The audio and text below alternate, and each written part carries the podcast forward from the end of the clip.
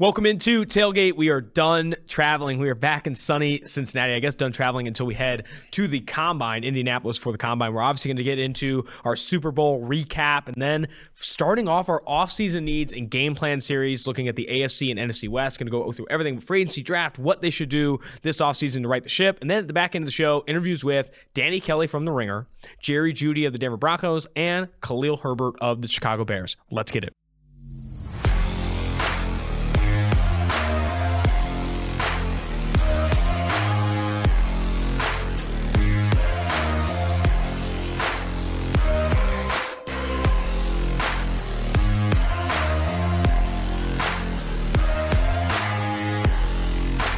The catch and early buzz segment is absolutely loaded. And honestly, the thing I first put in here over the weekend was the Brett Favre pick in the flag game that he was playing, um, which is not even close to as funny as some of the other shit that went down. But I love watching. you writing Brett Favre pick in here, I was thinking something else. Oh no, for sure. I know. I know. We had some discourse over Brett Favre images, yeah. or or DPs, if you will, in LA. But I'm done talking about that. I've okay. googled it. I've I've been to image results page two with it. I'm done. I'm done. But the interception. Uh, he was playing in some flag game that the NFL was posting. I think Michael Vick was in that game too. I think he dropped a couple Cedar Lakes in that, but Brett Favre throws an interception. Let's actually talk about Aaron Donald. Aaron Donald potentially retiring. I think it was Rodney Harrison in an interview with Jac Collinsworth, I think pre-game, where they asked him. He said, "I've talked to Aaron Donald and said." If he wins the Super Bowl, he might consider retiring after eight seasons in the NFL. Obviously, being as dominant as probably any defensive player in NFL history.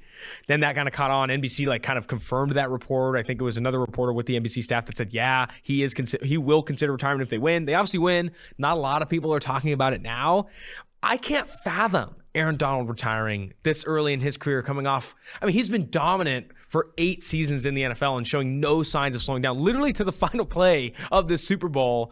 I just can't imagine that he does it. Now, it, I'm not saying he should or shouldn't, right? It's up to him, it's up to his body, but it would be it would suck. Let's just here's my official take. It would suck for people who watch the NFL if Aaron Donald retires. It would. He is already in the conversation for greatest defensive player of all time. Like that's how good this guy has been. And it's kind of insane just going back and thinking about his career to where he's never missed a game for injury in his career. He's missed two games. Uh, I believe those are like week 17, like holdouts and whatnot. Wait, he's never missed a game for injury? Never missed a game purely via injury throughout his career. Wow. So completely healthy. Now, very good as a rookie, but like since year two on in the conversation for best defensive player in the NFL every single year, as dominant as he gets.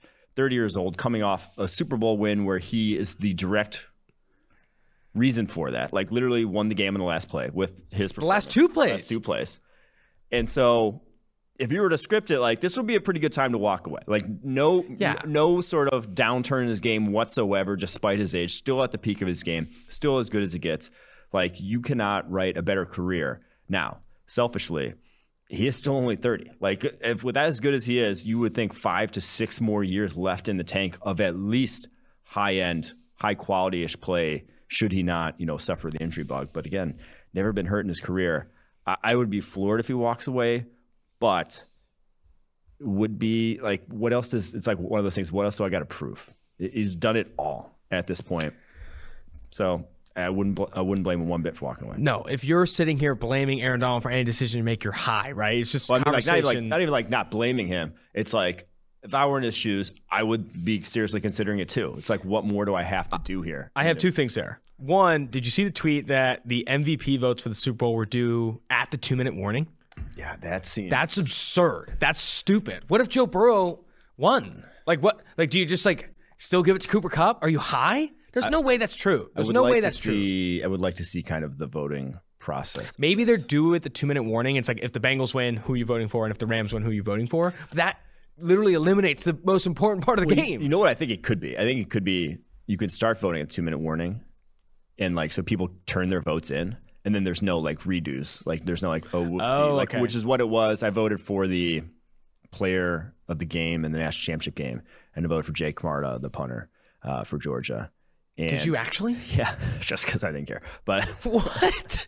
You can't. You're sabotaging the process. I knew it wasn't going to actually be him, but I just thought it'd be funny if he got a vote and if they said that. But that's not funny. You, I mean, it was the Georgia game. You're ruining the, the, process. Okay, you're never going to get invited to that again. Yeah, you're screwing it up. That. But then I went back. I was like, haha, I thought it was funny. I was like, maybe I can go change it. No, he couldn't change it. It was like final I submitted it. So yeah, maybe I'm a little bit of an idiot, but I could see it where how voting opens, you can place your vote, but to not have it go to the end of the game that you can submit it seems absurd. Like there's a flaw in the process because, like you said, if they would have come back and won, they wouldn't have given it to a Ram. They straight up wouldn't have. I don't care what the votes tally out to. They wouldn't have given it to Matt Stafford. So um, yeah, I'm, I'm not. I would like I would like more background information exactly how that went. Down. The other thing I had from the retirement piece, and you kind of hinted at it, it's like I think with retiring in the NFL, retiring in any sport, a lot of people talk about like the story, right? Like ending on yeah. top, ending with the Super Bowl. Am I again, of course, never playing at that level? Mm-hmm. Is that not kind of overrated? I do think that there's a degree where like the Brett Favre retirement was ass. Like you like coming in, coming back out, coming in, coming back out, not looking good, all that shit. Like you don't want to end your career like that, where people like literally what people most remember about Brett Favre outside of the dick pics is definitely like how he retired. Like he retired and then came back with the yeah. Jets, and no one even remembers that. Like that shit sucks. But like. No one's looking at Tom Brady's retirement like, oh man, it would have been, you know, man, I, I kind of wish his career ended with. Yeah, exactly. Yeah. No one's looking at like. No I think with Aaron Donald, it's like, yeah, would it be really sick that you put on the best eight years any defense player in the NFL history has ever done and then retired? Yeah, it would. But like, no one's gonna like look back on Aaron Donald being a piece of shit if he comes back for three or four more years and doesn't win a Super Bowl, right? Like that's just not how it's going to work. So I don't know. I think some of that stuff gets overblown or overrated, and that like, the story of his career gets tarnished because he doesn't end on a Super Bowl. I think that's bullshit. I well, think just come back and play and be as good as you can be for as long as you want. But that's the other thing is like there could be a motivational aspect to it. It's like what does he have to play for? Yeah. It's like maybe like that's what was no, driving him true. prior to this. Okay. And then it's like what more does he have to prove to himself in this realm. That makes sense. I mean, it so, comes back to like what his goals are, right? Yeah. Like we've talked a little bit about this, even though like he's confirmed he didn't retire. He's not retiring with Sean McVay, right? Some Sean yes. McVay's like, oh, maybe he retires and goes into the booth because Tom Tony Romo makes 17 mil a year in the booth, which is objectively a cushier job than sweating out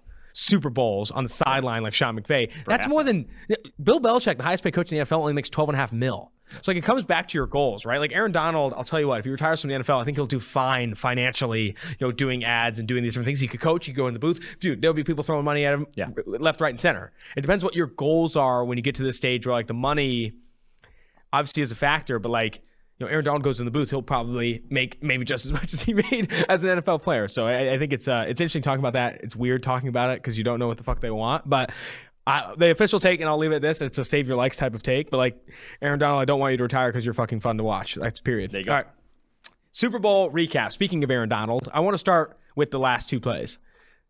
Aaron Donald holds. I'm going to say this name loud and proud. Samaje Perine on yeah. third and one or third and two, I think it was what it was, short of the gain, forcing them into the fourth and one situation. Why are you running the fucking ball to Samaje Perine? On that situation. It makes no sense. Oh, throw him off guard. If it was Joe Mixon, they would have known. I don't care if they would have known. Joe Mixon's your better running back. That's a nice galaxy brain. Uh, yeah, that's ridiculous. That's ridiculous. two, two. The only the only take on that fourth and one call. No one was open but Ja'Marr Chase late in the play, who was late in the progression, and Quinton Spain got his ass smeared. Quinton Spain got ruined. Aaron Donald makes the play again, back to back plays to win them the Super Bowl. People are like, oh, he was offsides. There's a screenshot of his helmet being across the ball. Here's the thing about island games, even regardless of Super Bowl, there's always like at least like six calls that could have gone either way. And the only reason they're hyped up is because they're island games. The face mask by Tee Higgins, mm-hmm. you know, offsides by Aaron Donald, the Logan Wilson thing, the Logan Wilson, which I don't think should have been pass interference, but it was, could have been a makeup call. Yeah. You got to throw that shit out the window, man. It's going to go back and forth. The better team won this game, in my opinion. The Rams won this game. The only reason the Bengals were even in pole position to win the Super Bowl was off the T. Higgins 75 yard touchdown, which, according to Steve Palazzolo, it's a great tweet. The Bengals averaged 3.7 yards per dropback when you remove that, you know, what could have been offensive pass interference where he, you know, yeah. throws Ramsey by the face mask. And then the pick that was dropped off of Ben Skowronek, who's only in that game because OBJ tears his ACL. A lot of flukiness gave the Bengals this lead. They're averaging 3.7 yards per dropback in that game, despite the T. Higgins thing. And then Quinton Spain, the interior offensive line, that was the mismatch that everyone talked about for two weeks, showed up, reared its head on the last game. And guess what else reared its head? Bad play calling. Stuff we've been calling out all season. Zac Taylor runs a fucking dive to Samaje Perine on in critical situation. Yeah. And ultimately cost them this game. I think a lot of the concerns with Cincinnati the reason they were four and a half point, five point dogs against the Rams in the Super Bowl, the reason they were dogs against the Kansas City Chiefs, the reason they were dogs against Tennessee, all showed up in the Super Bowl. interior offensive line stinks. Zac Taylor is inefficient as a play caller. and that that's what mattered, man. That's what mattered. That's what ultimately, you know, that's what ultimately cost them this win. Yeah, this game didn't go too dissimilarly than what I thought it would. I just thought Burrow would make that play at the end. You know, like I thought, be damned, whatever. I thought at the end, Joe Burrow would come up big. He'd get out of it like he did, did, with Chris Jones. Uh, yeah, and not to say that he didn't. He came up small by any means. I don't think he did. He just wasn't given the opportunity. you know, like that last play. Where are you going with that ball? You know, you can get you could take the one on one with Ramsey if you want right off right off the rip, but it's like you're putting a lot of stock if you do go that route. Uh, and Ja'Marr Chase he had ran a go route against Jalen Ramsey and, and, did end up you know winning that. But you're taking a lot of stock in your guy being better than Jalen Ramsey, which is kind of the whole gist of why we say get yourself a number one corner because even if even the times when the guys aren't are open, even when they do lose, oftentimes your quarterback's not even looking that way because you don't trust you, you don't trust your guy to win against the best cornerbacks in the NFL. So yeah, it was it just what he was wasn't put in a situation to succeed. Joe Burrow, the the Bengals offense, and again, comes back to the worst offensive line, worse than the Chiefs' offensive line in the Super Bowl last year, at, at least as bad. Here are the pass blocking grades from their starting five: Jonah Williams, forty-one point four; Quinton Spain, twenty point three. Trey Hopkins, 47.4. Hakeem Adeniji, 26.0. Isaiah Prince, 2.4. It was the third lowest team pass blocking grade in the game all season long. That's, I don't, the fact that they even had a chance to win the game at the end was a minor miracle. That doesn't happen. So, yes, uh, like you said, the better team won. The, the Rams were just a more complete team. And I do think that that was a bad call on Logan Wilson for that gave the Rams a chance, but at the same time, like you said, it was a bad, bad no call, call on T. Higgins. Higgins. Like there were those can go both ways. I do hate that they go. I, I, do think it's bigger when it goes in the way of like throwing a flag when there probably shouldn't be a flag. Like I'm fine with missing calls over the course of a game, but like deciding something on a flag, I have a little bit more of a problem with. But even still, like I don't, I didn't think it was a poorly officiated game on the whole to where I'm going to complain that loudly about it. But yeah, I, they just the Bengals did not have answers along the offensive line, and for the people like saying uh, a lot of Bengals fans upset about the Jackson Carman pick in the second round, and it's like, yeah, you would have rather, you would have loved to have drafted a guy in the second round who could make an impact, immediate impact as a pass protector starter. Like, yes, that would have been great. Uh, that would have been ideal. It's probably what they wanted. And if you're the Bengals, you're in a position where you never thought it was going to come back to hurt you in the Super Bowl, but like you wanted to. But at the same time, easier said than done for a second round guard. You can do that at the top 15 picks. That's why, you know, the Jets go up and get Alijah Vera-Tucker. That's why, uh, you know, the Chargers getting uh, Rashawn Slater, like, yeah, you can get that near the top of the draft, but once you're outside of that, it's a crapshoot. The next three guards off the board, true guards after Jackson Carman. Aaron Banks couldn't even start for the 49ers. Jalen Mayfield, who was legitimately worse than Jack Carman was this year, and Wyatt Davis couldn't even start for the Vikings. Like, sure, you could have drafted Creed Humphrey there. Center would have been an upgrade, but shit, no one thought Creed Humphrey was going to be this. They packaged after center right before Creed Humphrey. And again, if you wanted to they probably wanted a guard in Carman when they drafted him. I probably would have gone Dillon Radunz or Sam Cosmi there. Those are the guys who are high on the PFF board, could also play tackle type of guys or inside. But this was not. You were never playing for this year to win the Super Bowl. You were drafting a guy who you thought would be good two, three years down the line because this was never like their window this. They never thought that this was it for them. No so one did. so again, if you're shitting on the Jack Carman pick, you're like you're really reaching for straws with how good a job Duke Tobin has done building this roster. I mean, you look at this is on the fun to read segment, and I'm going to tease it a little bit here. But like ESPN's Booger comes in and says Joe Burrow was sacked 70 times this season, including the playoffs. You can't win that way. No, false. They did win that way. yeah. They did win that way. They are a Logan Wilson fucking you know PI away from probably winning that game. If they called false start on the fourth down, they probably or offsides on the fourth down, they probably win the game. If they called false start on the play that Logan Wilson had the DPI, they probably they might win that game. Yeah. You can win that way, but you're not going to be favored in the Super Bowl that way. You're not going to be favored in the playoffs that way. You're not going to have home playoff games that way. You're not going to consistently compete for Super Bowls if Joe Burrow is getting sacked 70 times per season. But you yeah. can win that way, as they fucking did. They were like literally three points away from winning that Super Bowl. That tweet is ridiculous. You can win that way, but you cannot consistently compete for Super Bowls if your interior offensive line is literally like the worst in the NFL. I mean, they had the ESPN charted them with the lowest pass block win rate of any team in any game this year, We had the third. They had PFF charts them with the third lowest pass line grade as a unit of any team in any game this year. You will struggle to win that way. The fact that they were even in there again comes back to the big 75 yard touchdown to Tee Higgins, which was borderline missed call, and the pick off of Ben Skowronek, who shouldn't be even in that game because Odell Beckham Jr. takes the ACL. You can win this way when certain things bounce, you know, in your favor, and they did. And the Cincinnati Bengals were. The, the whole season has been bouncing in their favor. Getting out of a Chris Jones sack doesn't happen every year. A lot of these things bounce in their favor. Obviously, they're trying to strike lightning in a bottle, and they nearly did. Don't say you can't win that way. They almost did. But there's obvious, obvious areas where they need to improve if they're going to be favored in these games in the future. Earning one seeds, earning home playoff games, and earning, you know, a three point favorite in the Super Bowl. I think that's the bigger takeaway from this. Not necessarily like discounting any decision they made this season. Any decision they made this season got them there. Yeah. Decisions they make this offseason will determine whether or not they're in these games again and favored and actually, like, from an odds perspective, you know, likely to win these deep postseason games. I, I don't know how much more you want to weigh in on this game. I, I thought it was again played out. Cooper Kupp and Matthew Stafford just lit it up on that game-winning drives, tempo, spread concepts. You know, the no-look throw that is being like explored on Twitter, every inch of it being explored on Twitter was awesome. It was an absurd throw. The fact that he was looking down at Brycen Hopkins, the tight end that was running like the the the hitch concept, and then hits Cooper Kupp, moves Vonn Bell with his eyes, and then hits Cooper Kupp no look was fucking insane. I think I saw Eric Galko, the Shrine Bowl, said, What this shows more than anything is Matthew Stafford was playing with confidence, even with two picks already in that game.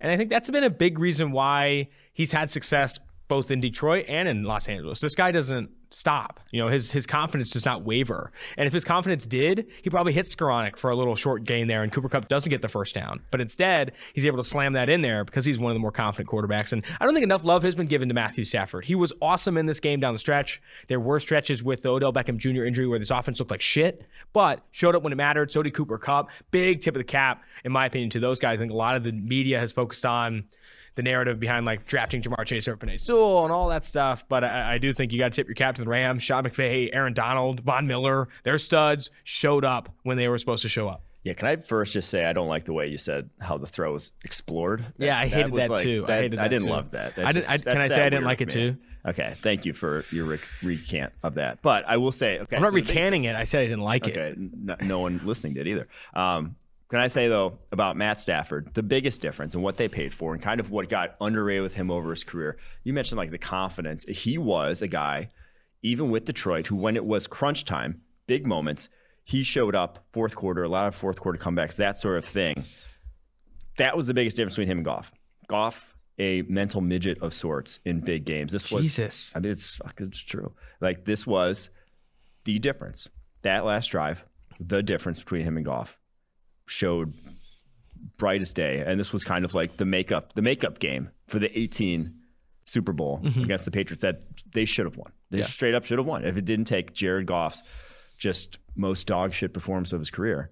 They win any modicum of competent quarterbacking. That game wins them that Super Bowl. Talking to Marshall Faulk last week, and you probably listened to the interview. It was on podcast last week. I mentioned that you know they brought Matthew Stafford in to come and get to the Super Bowl, and then he's yeah. like, "I'll correct you." They brought Matthew Stafford in to win this Super Bowl. And again, I always come back to betting odds and all that stuff, but I think it fucking matters. Is like Jared Goff's quarterbacking this team. Maybe they do get to the Super yeah. Bowl, right? Maybe with with Odell Beckham Jr. added and Von Miller, maybe they do. The reason they're favored by four and a half is because they got freaking Matthew Stafford, not Jared Goff. Hmm. you know, go into this game with Jared Goff. I don't know if they're favored.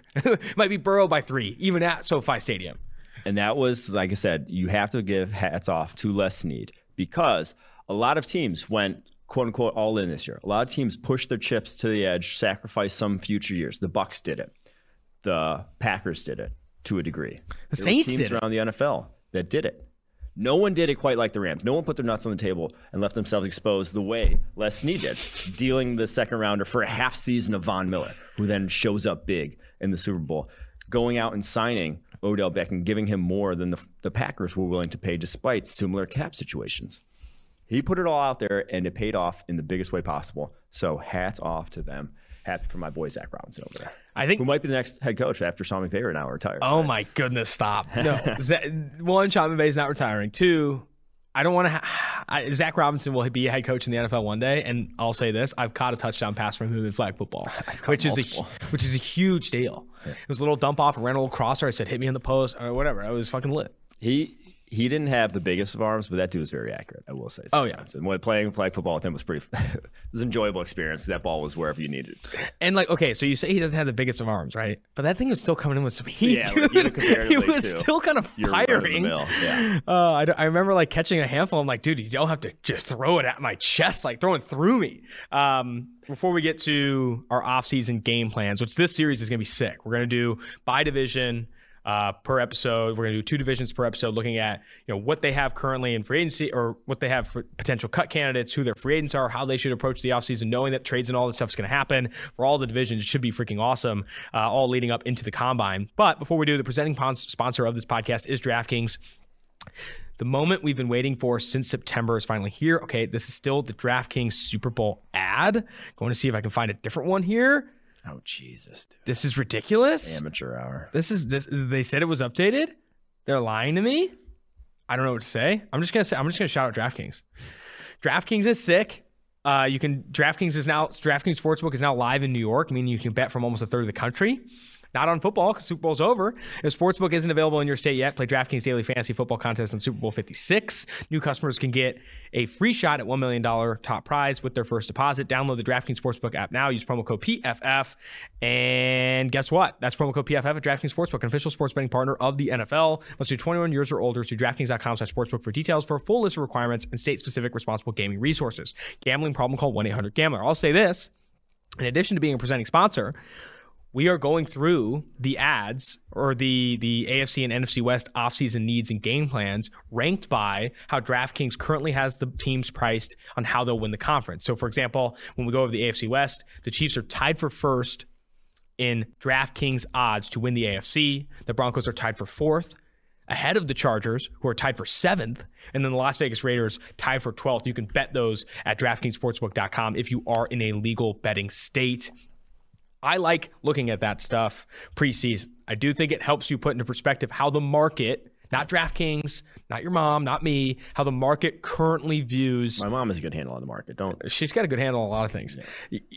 This is how the market currently views these teams, right? So if you're like, are you kidding me? The Raiders are not the 12th best team in the AFC, Mike. You should just jump off a bridge. Okay, bet it. Go bet them to win the AFC. They have the 12th best odds. They have the 12th best odds of 16 teams in the AFC. Just turned into me there with a little lisp.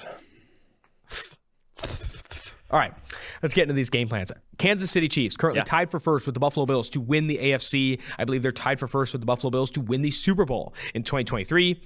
According to Arjun Menon, who's a football research intern here at PFF, go look him up on Twitter and follow him. He does a lot of great content for us. He did an off-season resources ranking for all 32 NFL teams, looking at their free agency, cap space, their movable cap space, their dead cap space, and then their NFL draft capital this offseason. They're currently ranked 22nd in all of that. Obviously, that involves the low draft picks, but also they got a lot of dead cap, not a lot of movable cap as well. Their current cap space is 4.3 million. Now, again, the reason you do the offseason resources rank is because some of that is movable. They can cut some guys, they can move on some guys. Potential cuts could be Frank Clark, which saves 12.7 million dollars if they do it before June 1 or after June 1. Anthony Hitchens, if they cut him, could save him 8.4 million, right? That's why the 4.3 number isn't enough. So you're going to listen to a lot of offseason podcasts or read a lot of offseason articles like Chiefs only have 4.3 million in cap space. They're fucked this offseason. No, a lot of that can be moved. They rank 22nd in offseason resources rank according to Arjun Menon of PFF. And our current biggest needs, according to Anthony Treash, who dropped an article today, defensive line, wide receiver, and cornerback, all of which I would agree with. Those could move, obviously, as the offseason progresses. Where do you want to start with your game plan to fix the Kansas City Chiefs? Well, I think just breaking down where this roster like needs to get better for them, like just how how this team gets back to the Super Bowl. I think the biggest thing, and to me, and I'm gonna suggest one move the biggest move to make for each of these teams we're going through here. I, I do think that cutting Frank Clark, cutting Anthony Hitchens, those are musts at this point. It's twenty million dollars. Th- those guys are burning through that cap space. If Frank Clark, a fifty-four point nine PFF grade this year, one of the lowest pass rush win rates of any edge defender in football, and also one of the highest paid non-quarterbacks in the NFL. I, I would gladly, I would much rather take that money that's you know owed to him right now and use just a chunk of it on Melvin Ingram. Like, like Melvin Ingram was the objectively better player this past season down the stretch for them. That's where I would go if I'm them. And I think the one move I, I would make if I'm the Chiefs, the one move they have to make, one more wide receiver in there. And, and to me, another speed threat would take this offense back to that supercharged 2019, 2018 sort of unit. Will Fuller, Marquez Valdes Scantling. I get the injury histories of both. Speed guys and injury histories kind of go hand in hand. But signing one of those guys, they're not going to be that expensive. Uh, Will Fuller, especially after his injury history and the one year deal he had last year, not going to be that much. Marquez Valdes Scantling, good this year, but really the lone real year that he was has been good, honestly. So I, I, don't think either of those guys would cost too much, really limit you cap wise, but I would bring in one of those dudes into the fold, especially with, like I said, losing possibly Byron Pringle, possibly Demarcus Robinson, both those guys hitting free agency. I think we've talked about it a little bit but the secondary and tertiary option in an offense, like pass catching option in an offense, I think is so much more valuable than where even the market is right now. With like paying your number two receiver or paying a number three receiver or like a top 10 or a top tight end. Mm-hmm. Because I don't think, you know, we talk about with quarterback, right? You need the quarterback, and with the receiver, you need a playmaker. I don't think you need a playmaker. You need multiple, right? You look at the Cincinnati Bengals having Ja'Marr Chase, T. Higgins, Tyler Boyd. With the Rams, before the Odell Beckham Jr. injury, it's obviously Cooper Kupp and Odell Beckham Jr., but even then, they had Robert Woods when they made the trade, a healthy Robert Woods when they made the trade. They were looking to add Odell Beckham Jr. to that fucking wide receiver room because they know how important it is to have more than just a guy, right? They had the NFL leader in receptions, yards, and touchdowns, and still went out and got Odell Beckham Jr. because they know how much, how valuable, yeah, a secondary and tertiary option, tertiary option in a passing offense, and like that's simply the Kansas City Chiefs. Yeah, they have Tyreek Hill. Yeah, they have Travis Kelce, but they need this third piece, right? Like everyone needs this third piece. Everyone needs another option for when an injury happens or they're they're they're capping a certain, you know, they're they're doubling a certain guy. I do think that the Chiefs in my opinion, on offense, it's obvious. They need to spend capital at bringing in an upgrade over Demarcus Robinson, Byron Pringle, Mecole Hardman, etc. And they tried to do that a little bit, right, with Josh Gordon, who looked like a shell of himself, was nowhere near that. And I think they well, tried to like, do that with two. He, he, looked like he'd put a shell on. Like that team was fucking massive. But also in the offseason, you remember they offered Juju Smith Schuster, yeah. who said, I don't want to go to the Kansas City Chiefs, I'll stay in Pittsburgh. Like they knew, I think it's not, we're not fucking uncovering sorcerer's stone here. Everyone knows that they want as many pass catchers as possible, but yeah. when you can't get it done, it shows up. Yeah. I think I would agree with that. And I think trying to get some pass rush, man. And, I think and the thing is about the Chiefs, like they were, they had as good a shot as anybody. Like they were there. They were in the Super Bowl realm, which is kind of all you can ask for to to expect to be this dominant juggernaut that rolls people every year en route to a Super Bowl is just unrealistic. So you you don't have to make massive changes. Like I think this offseason is going to be about keeping it intact, keeping the ship as is with re-signing Orlando Brown, re-signing Tyrann Mathieu, re-signing Charvarius Ward. Like I think that's going to be their priorities come this spring. But like I said, just that one piece to get over top to where I'd go wide receiver because I don't think you're you're gonna you're not gonna see the offseason you saw last year where they're wheeling, dealing, getting guys in, trading first rounders. I, I don't think that's their draft their plan of attack this year. To me, it is keep like I said, keep it intact, right the ship, bring everyone back, and then one, well, one, one cherry on top, which is Will Fuller, MVS. Daniel Jeremiah of NFL Network had this tweet that I thought hits on a lot of what we're trying to discuss right now. I think it's a good thing going into these AFC and NFC West game plans. Looking for teams, looking into the future, this is the checklist for most teams: elite QB, pass rushers galore, multiple offensive playmakers, which is on what I was trying to say, and a serv- serviceable offensive line, no tomato cans. Which the fact that he's able to come Jeez. out of that have no tomato cans. Yeah, yeah. The fact that he's able to come out of that even after that, like some people say, like you need to go get elite guards. I was like, no, you just need you need an average offensive line, a serviceable offensive line, elite quarterback, and the pass rushers galore is another thing for the Chiefs, right? Like they don't have that. They have Chris Jones, and that's pretty much it. Melvin Ingram played well this year, and they you can like you said, you can dump some more money yeah. into him. But like Chris, I'll tell you right now, Chris Jones and Melvin Ingram is not enough. Like they need to go get some other pass rushers too. If they are moving on from Frank Clark, I'm not saying go trade and sign one, but like you're going to need to invest that in the draft. You're going to need yeah. some fine pass rushing help, and something that he didn't mention in that tweet, which I do think is true, is like anything in the secondary. And like I do think you need competent secondary members to win. But I think it's similar to the offensive line where it's a weak link, weak link unit. You don't need four Jalen Ramseys back there, but you can't have obvious, obvious tomato cans to use Daniel Jeremiah's reference in the secondary. Like Dude, I've never. Look, what is? Tomato I don't know. I don't know. Well, looking at the Los Angeles Rams, like even Jalen Ramsey last night was getting beat a little bit. You know what I mean? Getting beat by Ja'Marr Chase and that stuff. But the the more important thing was that Aaron Donald was feasting absolutely feasting. Ja'Marr Chase runs wide open on that fourth and one late in the progression, but the only reason he's not able to get the ball is because obviously Aaron Donald's eating his lunch. So I think in the secondary, what's your approach there? Is it am I right to look at it as a you need an average group across the board at off ball linebacker, safety, and cornerback, or are you looking for elite pieces there? I mean, the beggars can't be choosers at this point. They they want anyone that can, you know, see the field. Like I think they're fine at linebacker. You got Willie Gay, you got Nick Bolton. You drafted both those guys. They look look good down the stretch for you. It is just cornerback, which Jerry Sneed, like I said, shines Charvarius Ward. Get, get new options in there. Obviously, Mike Hughes hitting for agency as well. So I, I think back end of the first round, you're looking corner edge uh, for this team. Like that's where it's going to be. And corner can maybe have more of an immediate impact depending on who's on the board there for, versus edge. Like I, I love the fit of Kaiir Elam, the Florida corner in this defense, with how he can press opposing wide receivers. But that that's where your sights have to be set, I believe, if you're a Chiefs this coming into the draft. So tomato can sports idiom is a in, in a combat sport is a fighter with poor diminished skills. So wow, so yeah, cans. the Bengals fucking chock full of tomato cans along the offensive line. Damn. Uh, no, I, I for the draft, I like where your head's at edge or corner at the back end. Not receiver though. If they have like if they have an Olave, Olave down at the back end. Well, that's why I said to make the move free agency for the wide receiver. But yeah. So looking in free agency, I'm nervous that if that's you know the plan of action, and PFF just dropped its top 200 free agents expected to enter free agency, and that's the important part. Davante Adams is number one, but they're probably going to franchise tag him, and you're not going to get a chance.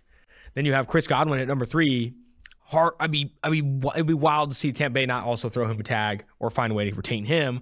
Then you're getting all the way down to like the next best receiver, Mike Williams of Los Angeles, which could be another situation where they tag him. Like a lot of these free agents, and I think it's been a struggle in creating free agency content recently. It's like a lot of these guys are going to get retained, like with franchise tags, transition tags, all that shit. The next available receiver after Mike Williams on PFF's rankings is Allen Robinson. You could probably see him leave Chicago, but if they're fucking interested in building around Justin Fields, they'll probably find a way to bring back him too. So like it's going to be difficult to like go add this receiver in free agency. Not going to happen. Like your top four guys are probably going back to their teams. And if they don't, you obviously chase it there.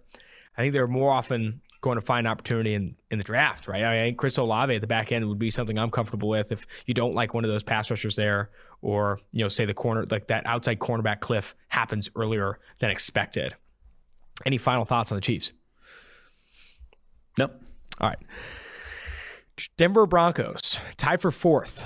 Obviously, baking in the fact that they get Aaron Rodgers, right? Like they're tied for fourth according to DraftKings to win the AFC with the fourth best, tied for fourth best odds. Yeah. Like a lot of people are expecting Aaron Rodgers to be a Denver Bronco in 2022. That's where the market is putting them. And their offseason resources rank, according to Arjun at PFF, third. They got the draft capital. They have a lot of open cap space. They have 38.8 million in cap space with some opportunities to cut and move some space around as well. A lot of free agents lost. Bryce Callahan, Kyle Fuller, Bobby Massie, Melvin Gordon, Alexander Johnson, Teddy Bridgewater, Kareem Jackson, Josey Jewell, all expected to enter free agency, which again opens up more of that cap space the number one thing on the Broncos list should be to go get Aaron Rodgers or Russell Wilson. Go get one of them. Fact. This team is good enough. This team is good enough to make it happen. Obviously, Nathaniel Hackett is coming over as the head coach, uh, the offensive coordinator from the Green Bay Packers. If they go get Aaron Rodgers, which is going to cost them a lot, including their top 10 pick, this puts them in the top five in the AFC to winning the AFC with the Bills and the Chiefs. Yeah, this is a off season where you might want to push the chips to the end of the table. And now they obviously were in talks or tried to last year, saw the reports, whatever. But you're not getting you're, you're you got the ninth overall pick in the first round. That's not netting you a guy who is going to take you to the Super Bowl next year. And then after that, you start to have to make changes and ter- decisions in terms of contracts you're going to lay out. What a, like elsewhere, money starts to have to get tight. Whether it's you know re-signing Bradley Chubb, uh, and whatnot, other guys in this roster, the money starts to get higher. So, sure, you could you could use that ninth overall pick on a Malik Willis and try, but like you signed Nathaniel Hackett, the OC from the Packers, to be your head coach. Like the, the after talks all last season of training for Aaron Rodgers, like in no, it's definitely something that's floated across Rodgers's desk as well. Like I, am sure he knows of their interest and You sure? Would have to be, and I'm guessing is open to it if he's open to playing outside of Green Bay, going to Denver with, like I said, all they have offensively, the pieces around him, and the head coach now. So yes, if you're making a move, that's what I would do. Two first rounders, three first rounders, whatever. I'm doing it if I'm the Denver Broncos. Uh, you have a roster that's capable of winning a Super Bowl. You don't have a quarterback that's close to capable of winning a Super Bowl. So I'll make that move if I'm them. And then you still have money is the thing. Like yeah. You still, yeah, that's gonna it's gonna hurt you in terms of draft resources. Maybe you're not going into draft thinking about how I improve this roster. But 38.8 million is nothing to sneeze at in, in free agency in what they can spend. And yeah, maybe like half that gets taken up by Aaron Rodgers, but you still got two or so pieces you can add to this roster that I think offensive line is where I'd be looking. Obviously, Bobby Massie, right tackle, probably going to be your issue. And then defensive line is where I'd look for them as well.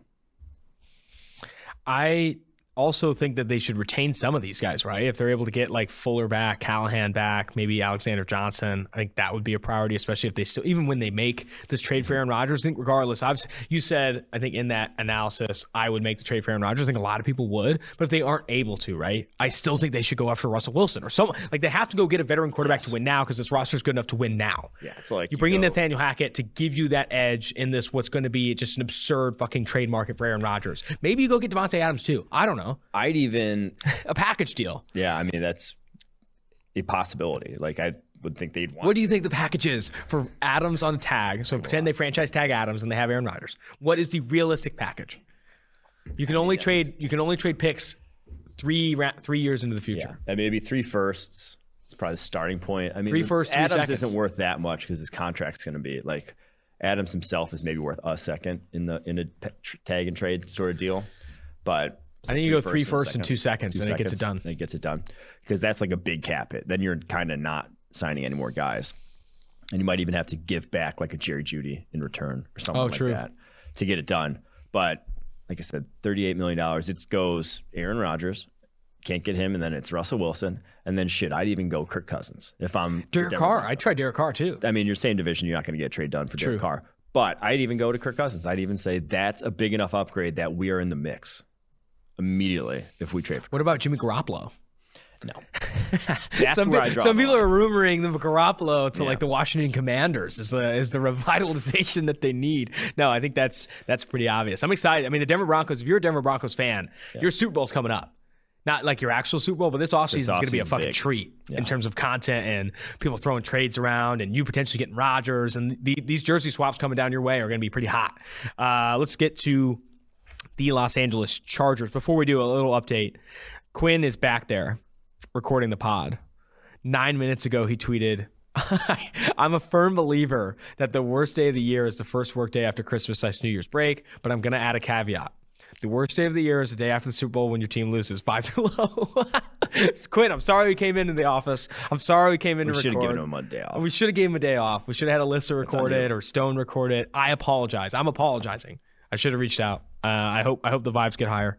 Come on, get higher. All right, let's get to the Chargers. Offseason, they're right now ranked tied for seventh in the odds to win the AFC next year, which probably a lot of people would say is low compared to how many people love fucking Justin Herbert and Brandon Staley, etc.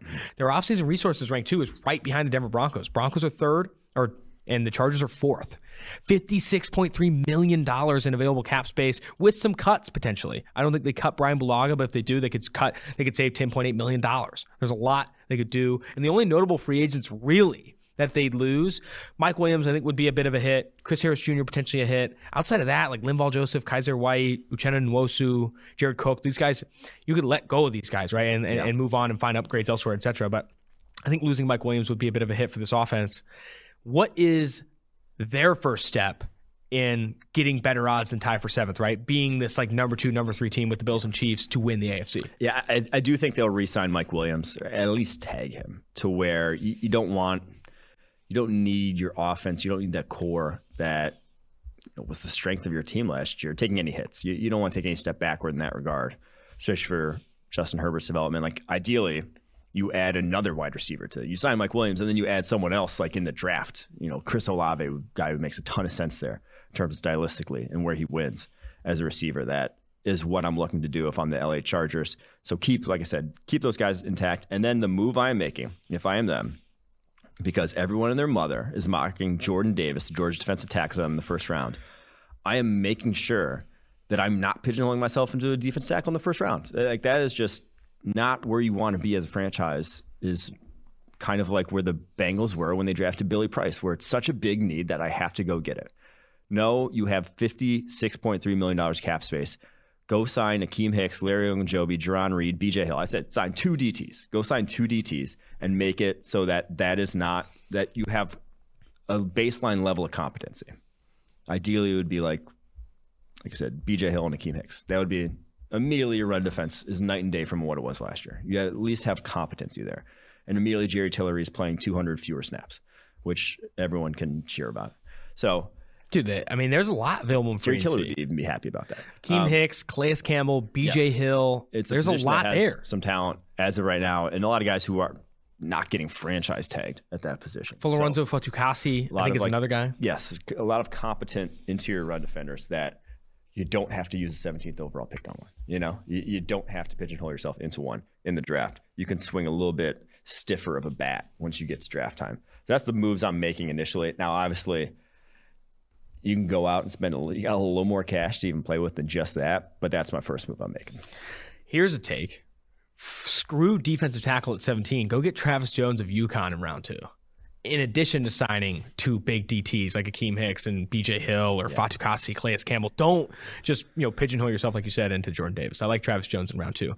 The other thing I'm not worried about, but I think they need a receiver. Right? Like if you let Mike Williams go, you definitely need a receiver. But even if you bring him back on a tag or whatever, I think they need another guy. Like I I, I like Josh Palmer.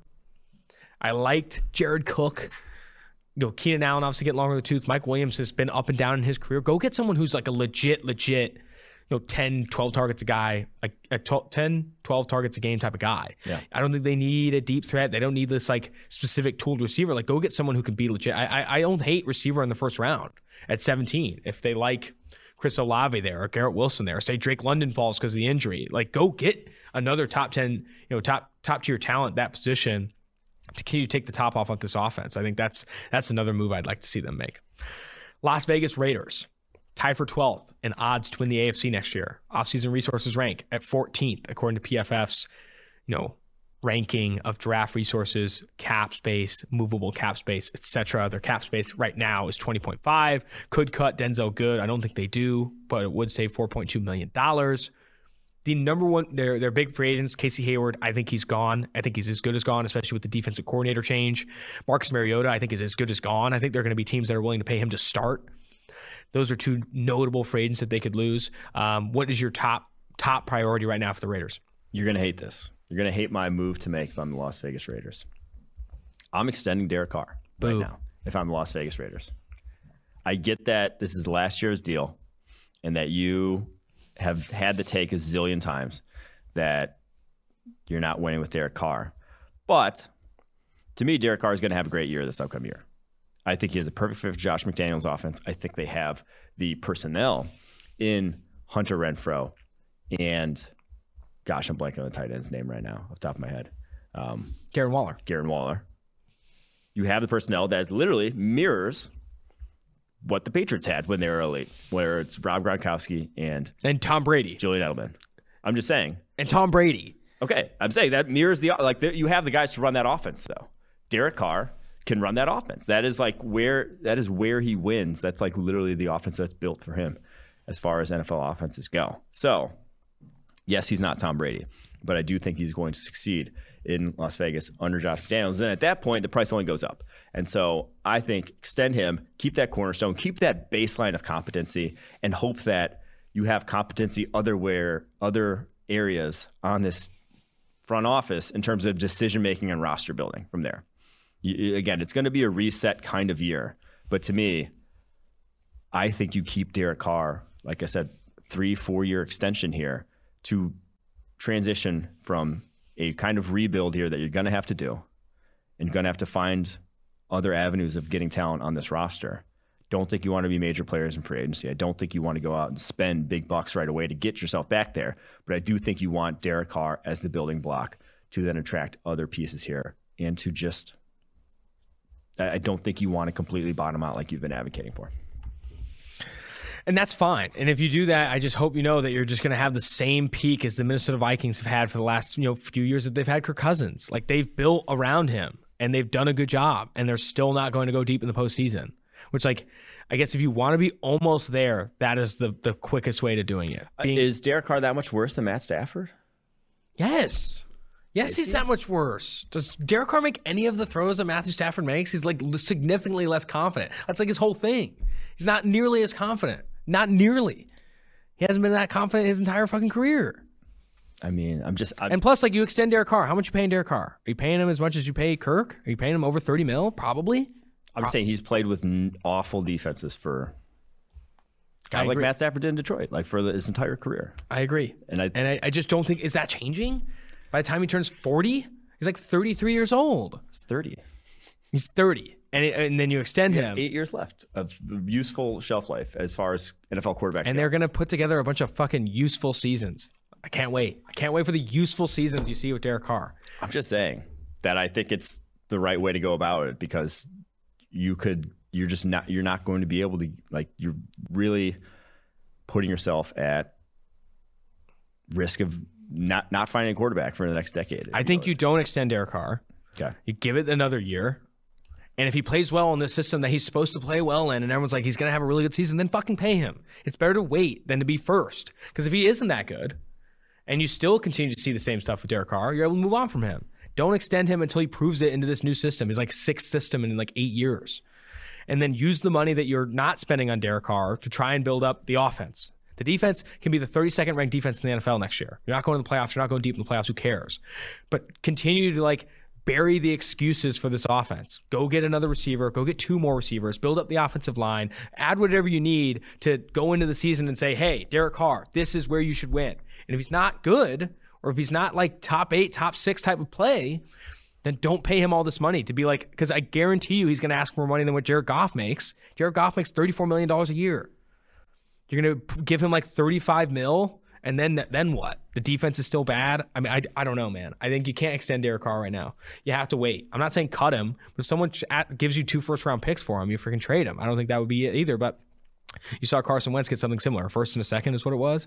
Um, I think Derek Carr, don't extend him. Wait until he shows that he can be good in this new offense that he's supposed to be good in, and throw every single penny you have, 14th ranked in offensive offseason resources, at trying to build up the offense around him. Who cares if the defense stinks? You still don't know if you can win a Super Bowl with Derek Carr. No one does. It's why he's still on the team. All right. Moving off that and going into the NFC West, before we do, remember that this podcast is a proud sponsor of this podcast is Western Southern. While you focus on your roster moves, Western Southern helps advance your money moves. Buying your first home, planning to start a family, wondering how to make your money grow? Western Southern's playbook of life insurance, investment, and retirement solutions helps you set rest assured on game day. Team up to understand the needs and address goals with game with a game plan built just for you. Get started at westernsouthern.com/pff. All right. Starting with the Rams, who rank first, not tie for first, first in odds to win the NFC next year. Not the Bucks, not the Packers, the Rams. Their offseason resources rank is 32nd. Don't have a lot of draft picks. They don't have a lot of draft capital. They're or, or, or cap space. They're minus 14.1 million in cap space with a lot of pending free agents. Yeah. Von Miller, Odell Beckham Jr., two guys that if they want to remain first and win in the NFC, I think have they, they probably need to bring back. Or they're going to have to find some solutions that aren't Ben Skowronek. Then after that, like even some death pieces. D.A. Williams, Darious Williams started for this team at outside cornerback some offensive line depth. Brian Allen, Austin Corbett, Sony Michel, running back depth. Like you or Joseph Noteboom started games for them with Andrew Whitworth. Like this is a team similar, in my opinion, to the Bucks. Right when the Bucks won the Super Bowl, everyone went into that free agency. It's like there's no way they can bring them all back. Yeah. Well, Shaq Barrett, Lavonte David, Chris Godwin, Antonio Brown, and Ndamukong Suh. There's no way they bring all these guys back. They're not going to be able to run it back. If the Rams perform some legitimate cap wizardry and they're able to bring back a Von and Odell Beckham Jr., maybe Darious Williams, I think you can start, you know, really printing the run it back t-shirt t-shirts for the Los Angeles Rams. But if they have to replace a lot of those key positions, I think they're going to be kind of screwed. And the other piece of the Odell Beckham Jr. stuff is like he's hurt, he tore his ACL. Like when do you even get him back? Are you even willing to sign him back? Do you need to go elsewhere at that position? I mean, you got Robert Woods coming back, so I oh, think true. they'll be fine. They're not. I, I imagine Odell's probably not going to. I mean, with torn ACL, that's going to be a tough sell to anyone this offseason. Sadly, for him, the the one that's like if they could figure out a way to get back, you kind of move heaven and earth to do so is Von Miller.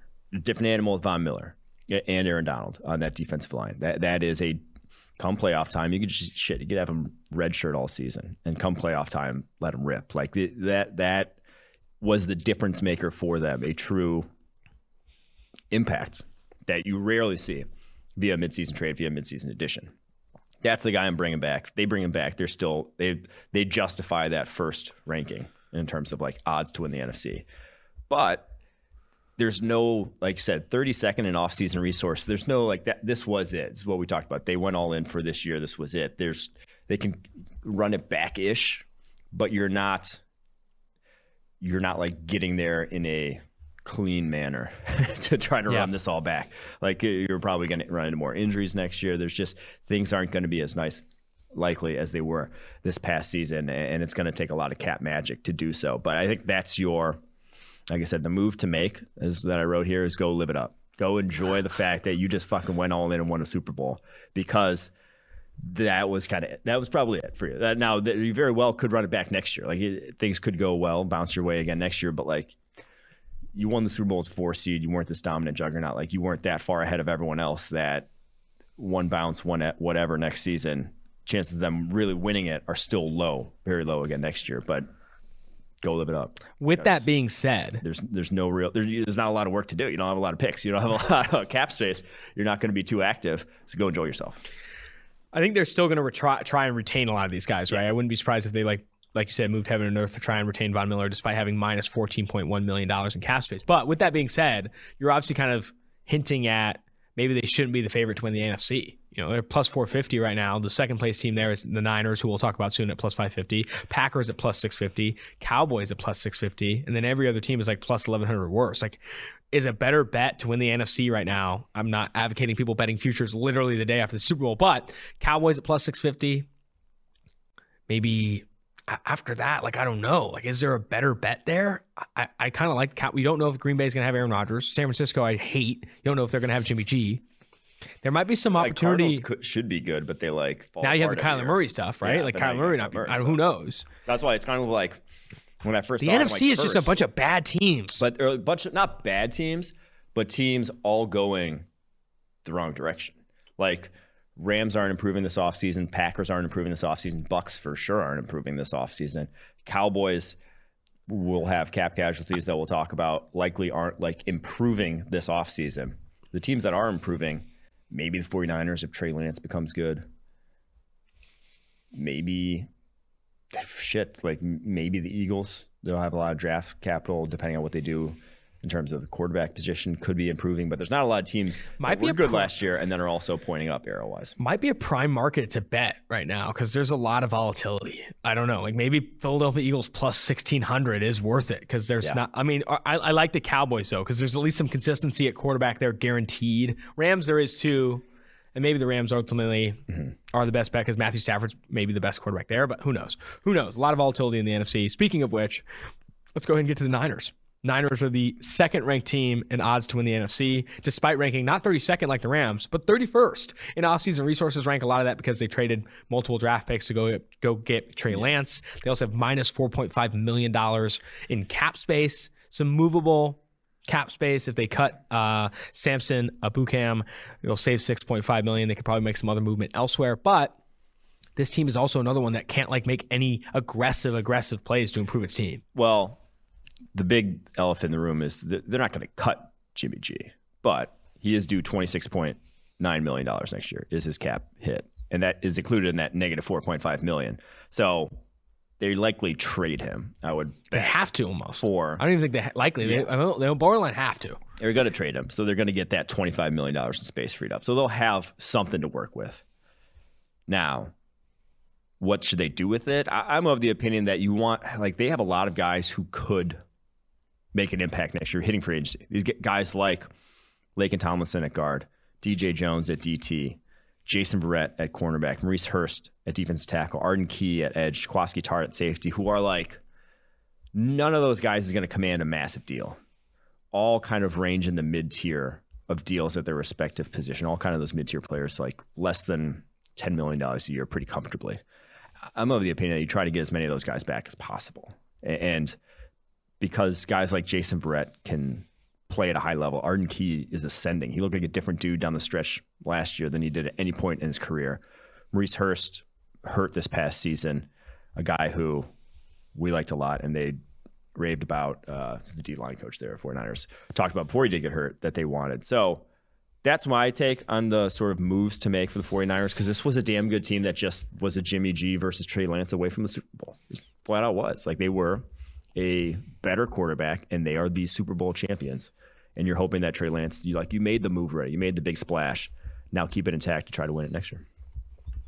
Quinn, I just dropped something in tailgate that I will reference here soon. I'm going to need you to put it on screen because it is fucking hilarious. But to comment on the 49ers situation, they are all in. You know, you talk about the Rams all in when they grabbed Von Miller and and uh, made the trade for Odell Beckham Jr. They are all in on Trey Lance. Like Trey Lance, because there's no, I'll say it right now, there's no way, fucking, this could be on Old Takes Exposed. There's no way Jimmy G is the quarterback of the San Francisco 49ers in 2022, 2023. There's no way. There's no way. Yeah. He's too much against the cap.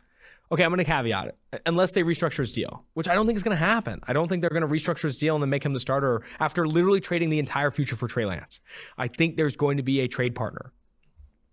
I would say at, at that and, number, someone's going to give up like a third. Yeah, exactly. And I don't think it's going to be like right third, maybe a third and a conditional third, right? If he takes yeah. you to the playoffs, it's a second or something like that. I just don't see Jimmy Garoppolo playing for the San Francisco 49ers, knowing the cap situation and knowing that, like, how is Kyle Shanahan going to even show up to a meeting with ownership and say like, yeah, I know we wanted to trade all that for Trey Lance, but I think I'm going to go Jimmy G one more year. It's like, what the fuck are you doing? What's the plan? What's your long term plan?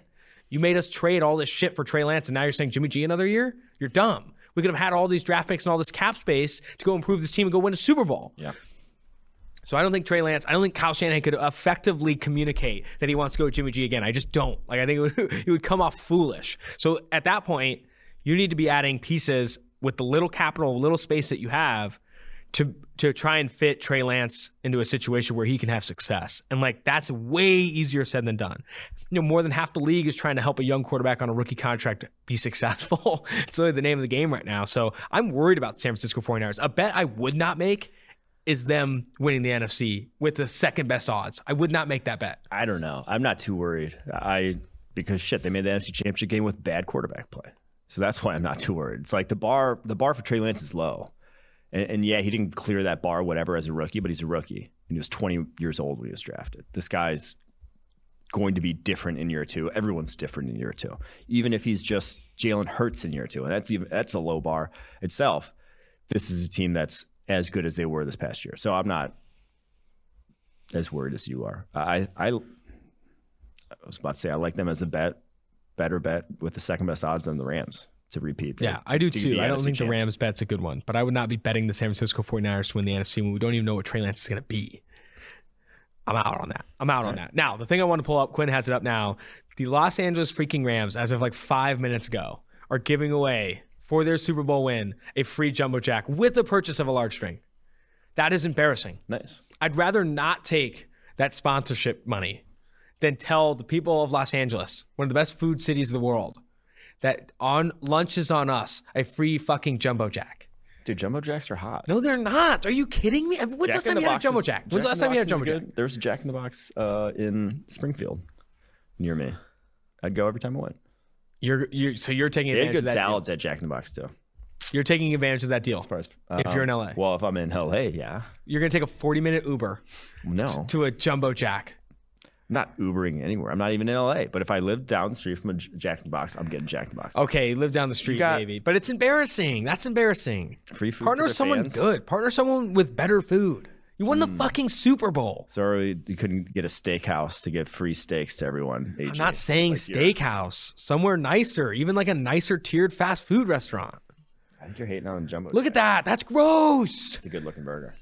If you're listening on podcast, I apologize, but on YouTube, look at that burger. That is bad. Mm. And it's free, even better. With a large drink. Anyway, off of that, on to the Arizona Cardinals, who have the sixth best odds despite the Kyler Murray insanity going on right now. Have you seen some of the tweets about Kyler Murray? What do we got? Kyler Murray, according to some source, I'm trying to find the tweet. According to Chuck Harris, who is a staff writer for CardsWire.usatoday.org, who said, just heard on 98.7. Okay, so this isn't his report. He was hearing on another, probably Arizona radio station. Kyler Murray is known to sit in his locker and call his girlfriend or put his earbuds in on ha- at halftime and isolate himself from the team. He said, if this is true, it further magnifies a complete failure of the entire organization from top down. oh my gosh. If Kyler Murray isolates himself and calls, calls his girlfriend during halftime, this is a complete failure of the entire organization from top down. Mm. Refuse. One, if that report's true, is it ideal? Maybe not. But honestly, if you're locking yourself in one way or the other, figure out. Is it a complete failure from the organization top down? That's insane. Oh, Chris Mortensen did say this. Murray is described as self-centered, immature, and finger pointer per sources. And then there was a Cardinals. I think that's a Cardinals source, though, right? That's like someone from the Cardinals who's trying to gain leverage in this contract negotiation or whatever. It's all kind of sticky and gross. I don't know if this is a contract negotiation now. This seems like a he's actually upset uh, at the organization. And I don't think it has anything to do with contract. And I think the organization is now spitting back at him and putting this stuff out in the media to kind of give him less leverage. Because right now, everyone, and their mother's like, before this, everyone was like, oh man, pay Kyler Murray every dollar. He's the only reason this Cardinals team is relevant. Then this Cardinals source go leaks out that he's immature and listen, talks to his girlfriend at halftime. Now people are like, wait a second, do we even want to be with Kyler Murray? The team's just trying to gain leverage back. It's definitely but a contract thing. Is it though? It's year three. Like they can just say we're so early in the pro. Like they got two more years of control. I, I get maybe wanting. No, Kyler Murray extension. wants one for sure. Kyler Murray but, wants an extension.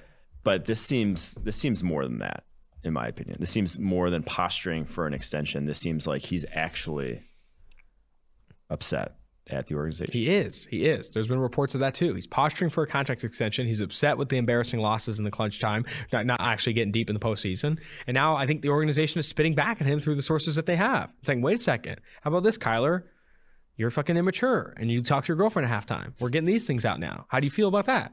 I think it's all just a dirty, dirty game. Yeah. Yeah. You hate to see it, which again, get back to the Cardinals offseason game plan. I think move to make number one, figure it out with Kyler Murray. I don't know what you have to do to salvage that relationship or if it's salvageable, but like you, if the, the Cardinals' closest path to a Super Bowl, fun fact, is keeping Kyler Murray. You need him. You need him a part of this offense. You and need him a part of this team. And it's period. literally the next two years when he's not costing you that much. Yeah in this rookie contract window. Exactly. So guaranteed that the Kyler Murray saga is solved and he's starting for this Arizona Cardinals team. What moves are you making? They have the 25th ranked offseason resources according to PFF, minus about a million dollars in cap space, with needs everywhere. Potential free agents lost: Chandler Jones, Christian Kirk, Zach Ertz, uh, AJ Green, Chase Edmonds, a lot of te- a lot of players that they could lose. Some cuts that they could make. DJ Humphreys would save them 15 mil. They probably need him though. Justin Pugh would save them about 10 mil. Devon Kennard and Jordan Hicks could save them about 10 mil combined. They could probably make some moves there. But what are the moves they're making? Guaranteed that. Let's just assume Kyler Murray is suiting up for the Red Sea next year. Yeah, this is. You know, this comes back to, and I don't want to like keep going back to this because we do a lot, and but Steve Keim, the fact that they're 25th in offseason resources rank, that they are over the cap right now, and have a roster with as many holes as they do is just cat and malpractice. Like, and the fact that like you're losing your probably second best player after Kyler Murray, okay, third best player after Kyler Murray and DeAndre Hopkins, in Chandler Jones, who could very easily walk out that door and you never see that dude again. Like, you, they just are spending money in a poor fashion because, as we've said, the cheap number one overall pick, the where where we just talked about the Chargers and how much cap space they have, and the Bengals we've talked about and how they're top five in offseason resources. Like the teams that have the number one overall that have that first round quarterback playing well have this holy grail of roster building where they can spend wildly elsewhere. Well, the Cardinals kind of spent that wildly elsewhere and have not a lot to show for it, and have, like I said, a lot of holes on this roster to show for it with cornerback, offensive line, defensive tackle, and a wide receiver too. All his massive needs right now. So I think what to do with that. I obviously, try to trim that cap space where you can with some of the guys you mentioned: Justin Pugh, Devon Kennard, Jordan Hicks. Use that to pay for some competency at quarterback, uh, cornerback. Excuse me. I would love for them to go out and get like a Casey Hayward, who's not going to cost much. He's 33, but that dude played like a top 10 cornerback this past year for the Raiders when healthy. Go pay for yeah, maybe it's a stopgap sort of deal, but this is your window again. Like this is where you should be getting into that Super Bowl if Kyler Murray, Super Bowl conversation if Kyler Murray has the talent around him. I think that's where you go in free agency, and then come draft time, with that first round pick, you go and get a wide receiver. You're in position to be able to draft one in the first round. I think go and get yourself a real wide receiver at pick 23, whether it's Chris Olave, Garrett Wilson, Treylon Burke. Someone's going to be there that is going to be an upgrade over not only Christian Kirk, but Antoine Wesley at the very least. So that's my no plan. more Antoine Wesley slander. Okay, he was solid for them. No, That's I agree. Just a I fucking lie. I agree with you. I mean, it comes back to what we first started when we were talking about the Daniel Jeremiah stuff. You need multiple offensive playmakers. The Cardinals have one, like one. Zach Ertz isn't it. Wesley, you know, Wesley isn't it. Like you need multiple. You need other guys. And Rondale Moore, I don't think He's is great, even. but he's not.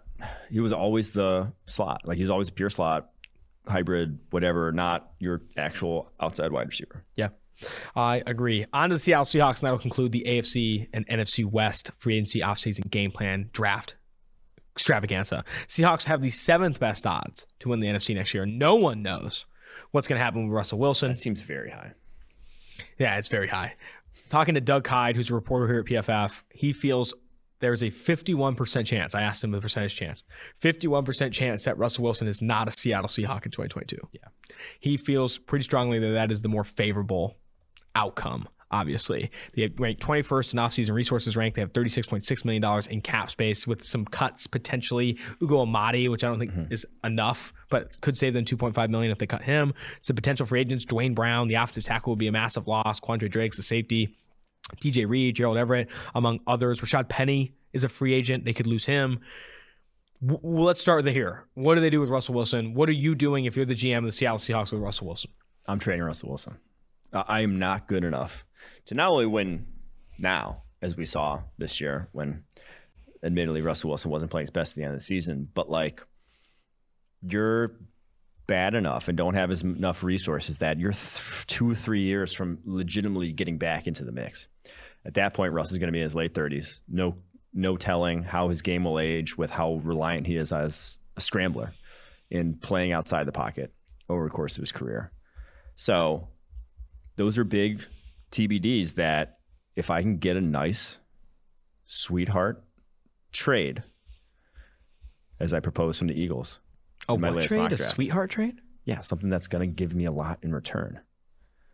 I'm doing it because this, like I said, you don't have, you don't have your first round pick this year because of the Jamal Adams trade. You don't have a enough cap space to really make a massive overhaul of this roster, especially with the guys you're losing and the positions they play, like a starting corner, a starting tackle, could be gone out the door, starting safety, to where if someone offers me a lot for Russell Wilson, I'm willing to do it, and especially with all the smoke and whatever that's been between him and the organization. And I, does he even want to be there? I'm making that move. I think a team will offer a lot, right? Like, yeah. what do you think the yeah. market is? I think it's multiple first round picks. I think so too. Think multiple first round picks allows you to reset that position for a roster that's like you compare them to the Broncos, right? Mm-hmm. Broncos are not. The Broncos have an objectively better roster than what Seattle has right now. Not even close. It's not even close. With yeah. Seattle Seahawks, Massive gap. they have the quarterback, but the roster is is a is not in a place to compete for a Super Bowl. I think you move on from him, really reset there. Now, the thing with resetting though, and the elephant in the room is just how what do you do with Pete Carroll? Like Pete Carroll, how many more That's years? Does, how many more years does Pete Carroll have? Yeah. Not not like I'm not saying he's gonna die. I'm saying he's old as shit though.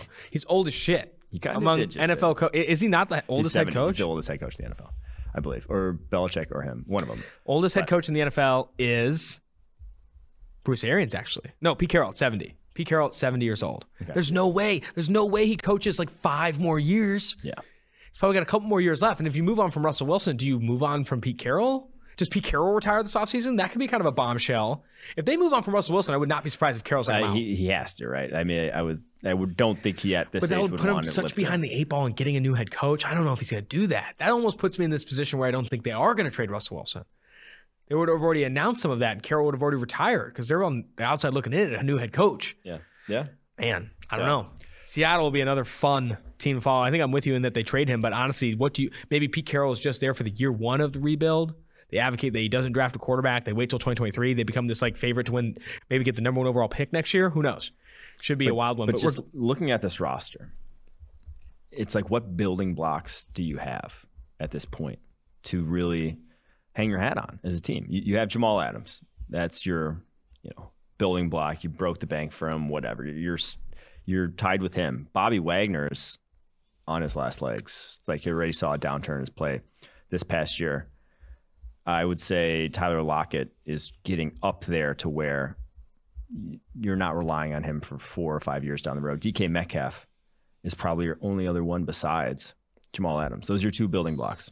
You need a lot of help at a lot of valuable positions to where it's just it's not going to get like you trade Russell Wilson, you are in the mix for the number one overall pick next year. And that's probably a good thing. That's probably where you want to be if you're the Seattle Seahawks right now, because you're kicking the can hard if you keep Russell Wilson for another year, because there's no, like I said, 21st in offseason resource rank. There's no drastically improving what needs to be improved on this roster by next season brutal if you're a Seattle Seahawks fan. I think a lot of Seattle Seahawks fan would have much rather you said keep Russ, try out one more year with the 70 year old head coach and see if you can make it work. I just don't think that will happen. Like I, in addition to like, I don't think that's what the outcome will be. I also don't think even if you did everything right this offseason with the 21st ranked offseason resources ranked according to PFF, I don't think it's enough to get the Super Bowl.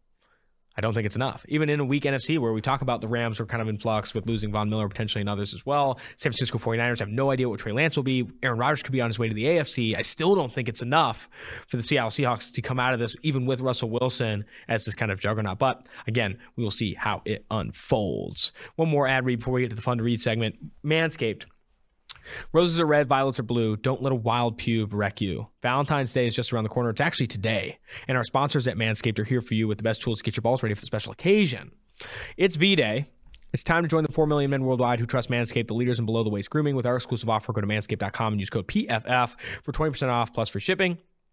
Holidays went by so quickly. Did you remember to take care of your package with the best tools for the job?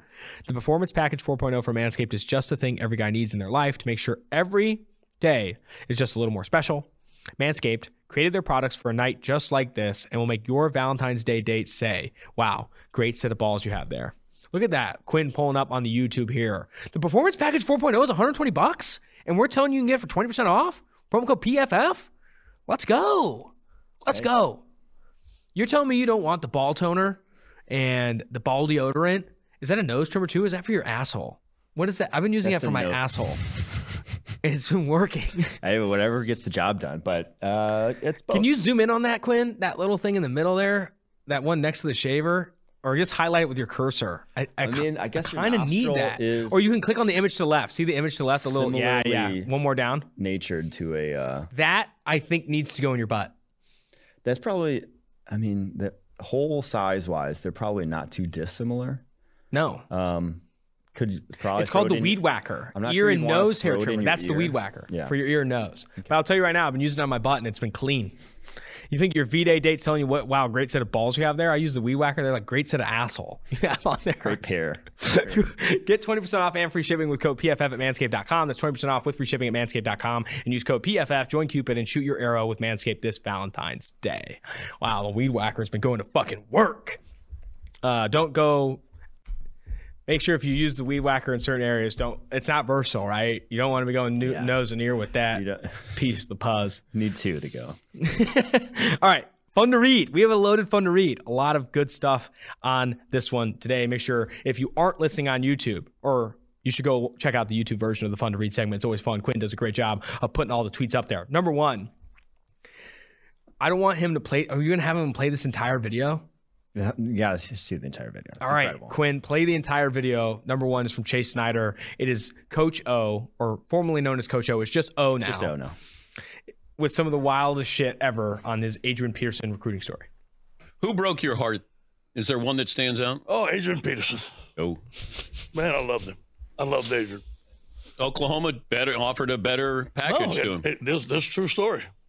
We go we go down to see Adrian, me and Pete and uh, his mother ran track at I think it was at Houston. Wonderful lady, and Adrian and I had a great relationship. He loved Pete Carroll, but I felt like he and I were very tight. One time he says, "Coach, uh, I went to school." He says, "Coach, I want you to follow me." I couldn't I couldn't drive with him. We went 30 miles. I said, I didn't know where we are going. We stopped at this little country store, and he bought a gingerbread cookie. I couldn't buy it for him for supper.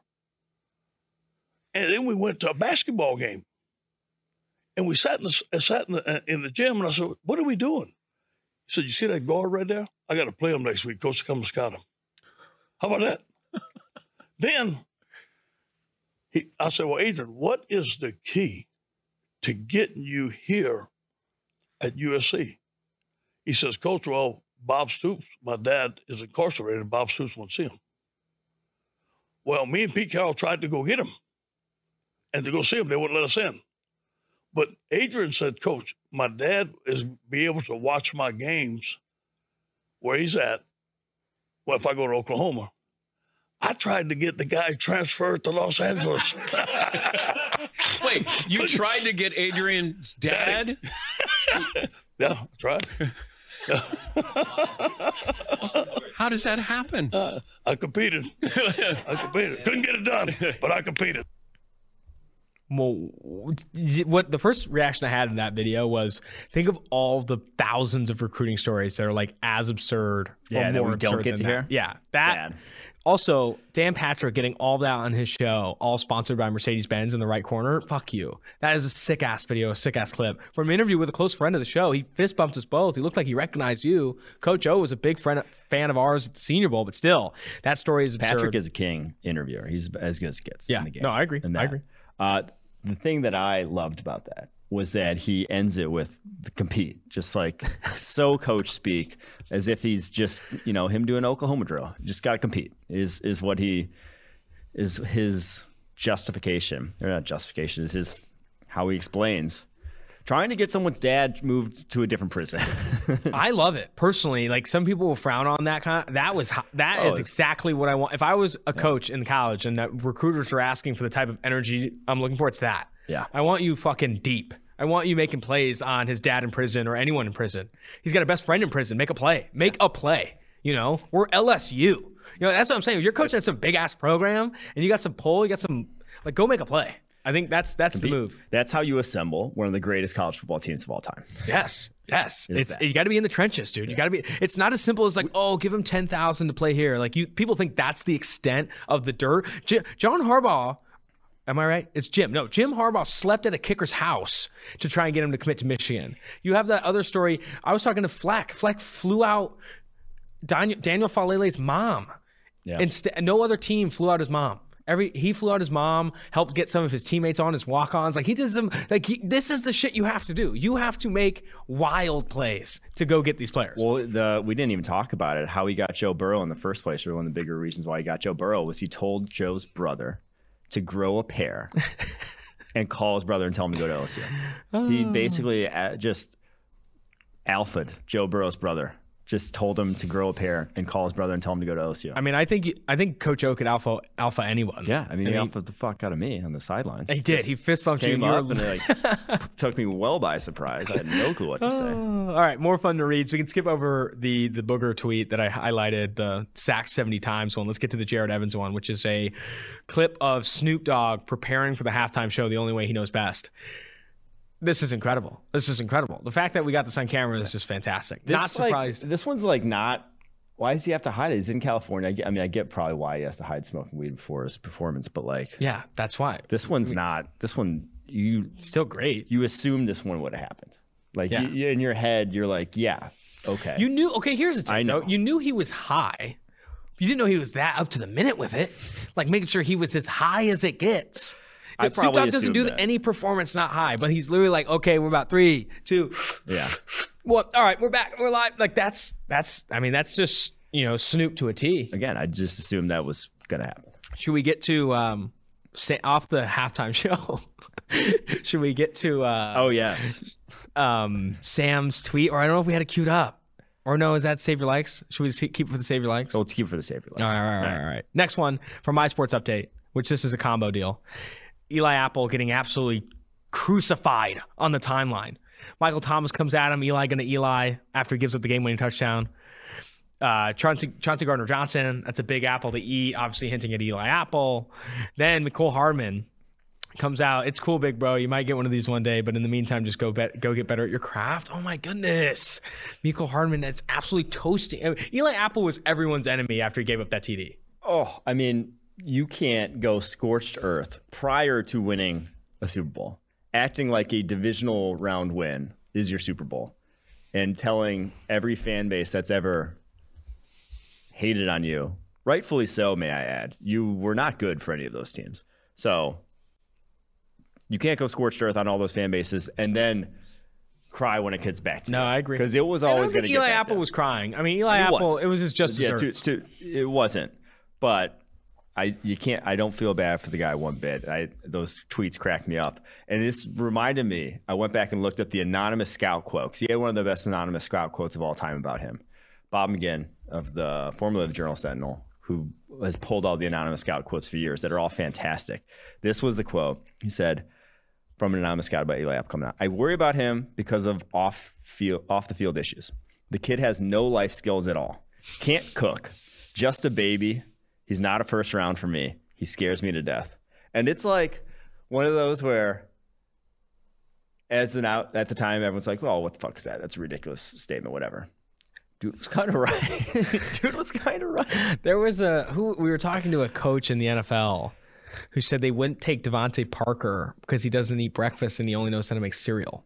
Like there's some like that can't cook thing. I think that's the second time I've heard that in NFL circles. Where like, yeah, he can't cook, and like that's a red flag. And like the skinny knees with Teddy Bridgewater, everyone's like, skinny knees, what the fuck? And he has like one of the most gruesome knee injuries in practice. It's Okay, like, that's a little different. a little different, but, so like, on the Mecole Hardman stuff, I added this one late. it's Not asked, scout quotes are uh, spot on. not. I'm not say spot on, but like there's a reason people.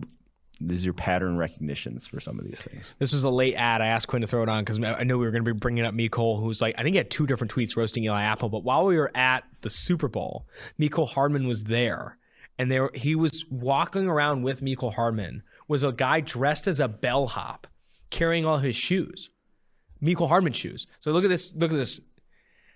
He's got like a like eight boxes of shoes, and there was a point where the bellhop he was sitting down for an interview. Mecole Hardman sitting down for an interview, and the bellhop opens up a box like this, like fucking wedding engagement season, and Mecole grabs them out, slips them on, and does the interview where no one can see his feet anyway. it was the most power move shit I've ever seen. Anonymous scout tweet that.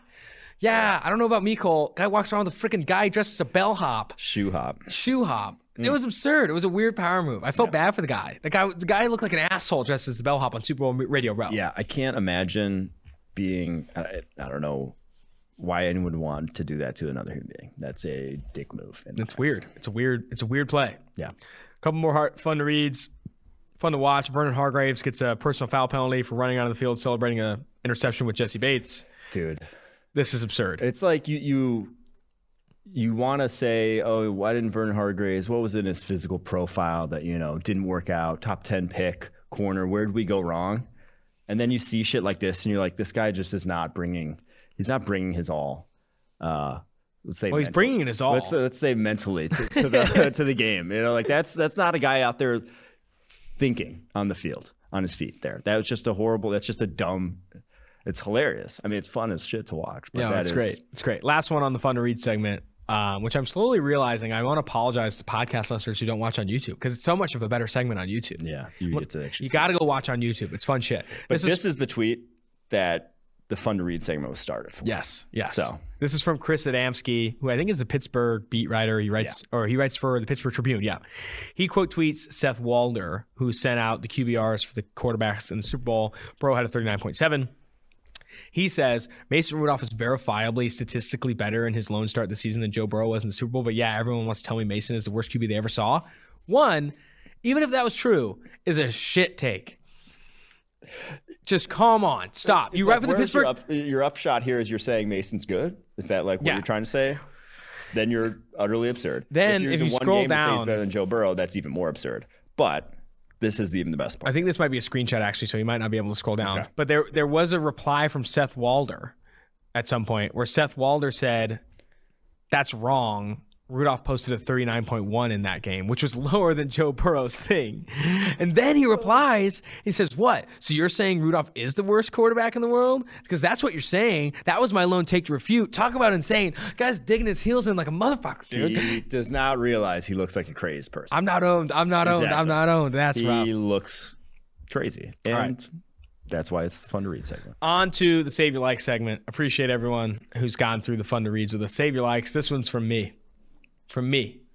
Cincinnati is buzzing I even commented. I, I, said, "Save your likes. Don't like it." I wasn't getting people. I don't want people liking that tweet. I intentionally did not tweet yesterday. I knew I was going to come with some bad stuff because the energy was high, and then it got a little too high, and the banks that were were down at the banks between the two stadiums, and it was packed to the fucking brim. It was two packed. It was two packed. So I went back home. And it was watch, snowing outside. I wanted to watch the game, and it was snowing. It was crazy atmosphere, but ended up not actually watching on the street with everyone else, just watching my place. But I was like, I'm not going to tweet, or else I'm going to probably tweet some save your like stuff because I was, you know, caught up in the moment myself. It was a good time. But Cincinnati was buzzing. That was at 11:39 a.m. The game does not start on the East Coast till 6:30, but there was like a two mile line to get into Yard House. Yeah, and Yard so, House is objectively shit. So at 10:30, the bars didn't open until 11.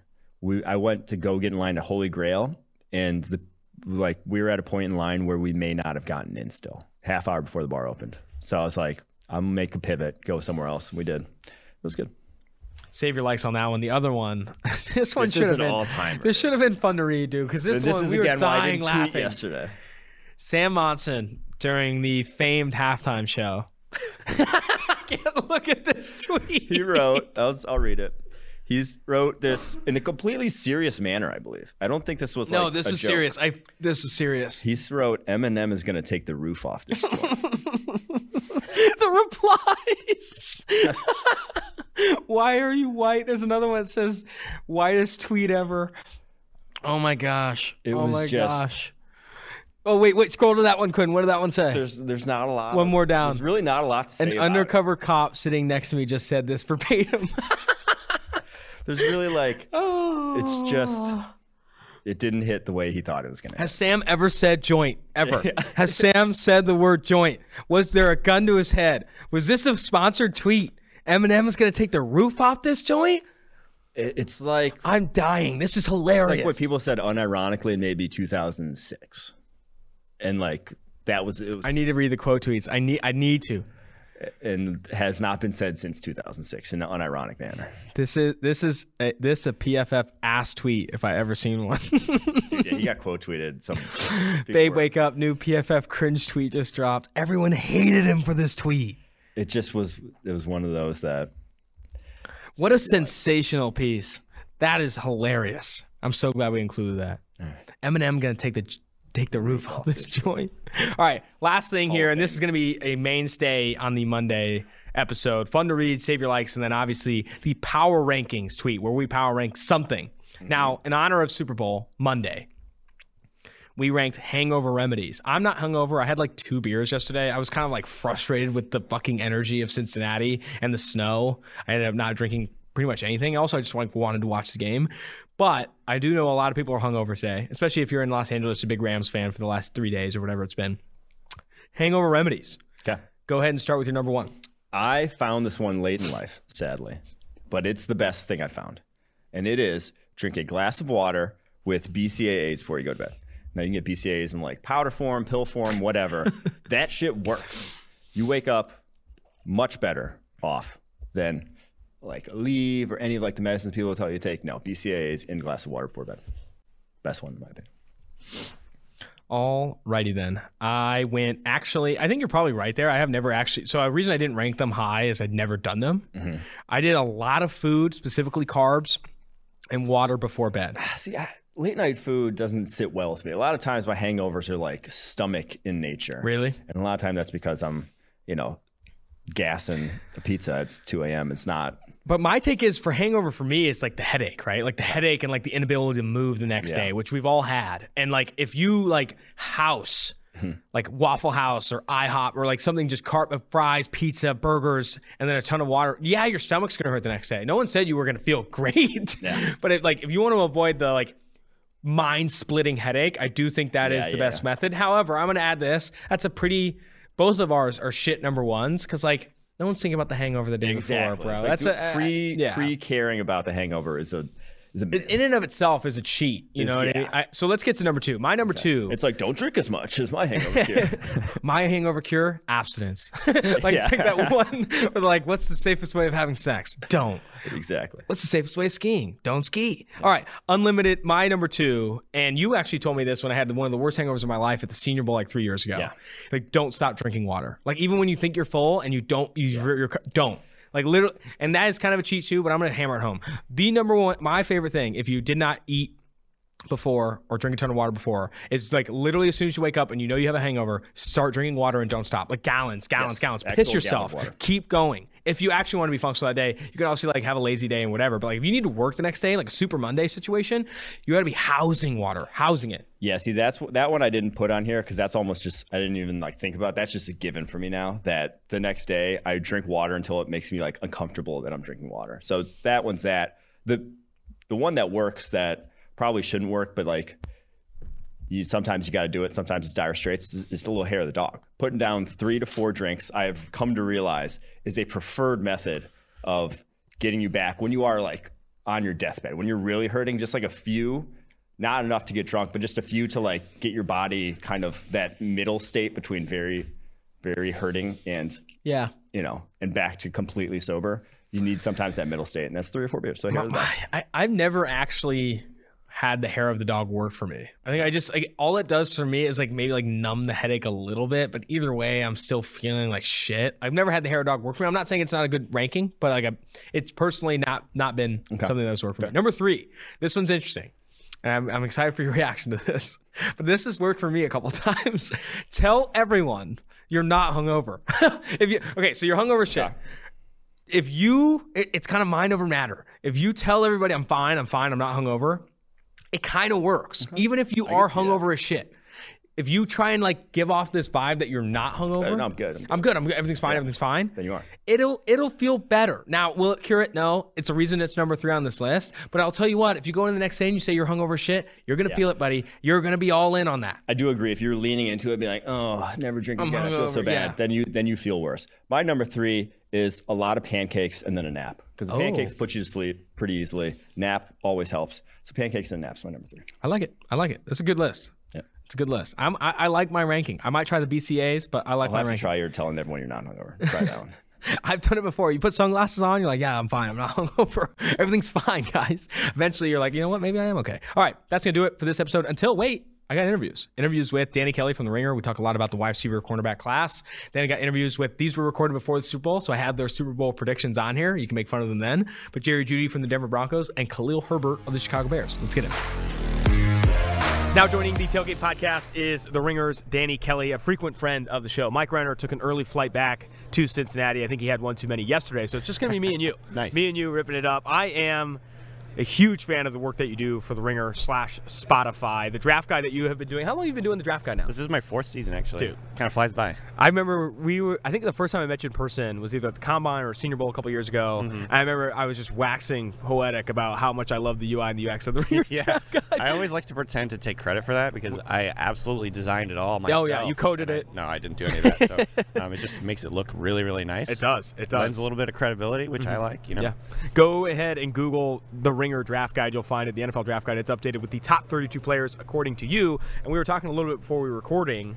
I don't want to talk about the QBs. Yeah. We- I've talked to every We've single person here about the that. QBs. Okay. Yeah. QBs aren't good. Period. All right. There's a couple guys that maybe you'll draft in the first round, but none of Mm-hmm. them are all that great. Let's talk about this offensive tackle class. I am a huge fan of this offensive tackle class, and it looks like you are as well. You have two, you have three offensive tackles in your top five at three, four, five. Ickey Ekwonu of NC State, Charles Cross of Mississippi State there at number four on your board, and then Evan Neal of Alabama. I guess the first question is because they're so close together, right? How interchangeable are those guys for Right. you? I mean, it's it's one of those things where I think they're vibes guys. Like it's depending on your vibes is how you're gonna like these guys. Mm-hmm. Kwanu is like obviously a, a mauling run game guy. He has a little bit of work to do in the passing game. Charles Cross, on the other hand, is like a really good pass protector, but maybe has some work to do in the in the run game. And then Evan Neal is just like massive dude who's really good in all ranges, Mm-hmm. um, played multiple positions, all that stuff. So um, it really is, I think, just a vibes thing. I think if I had to put money down right now, Neal is going to be the first one that gets picked.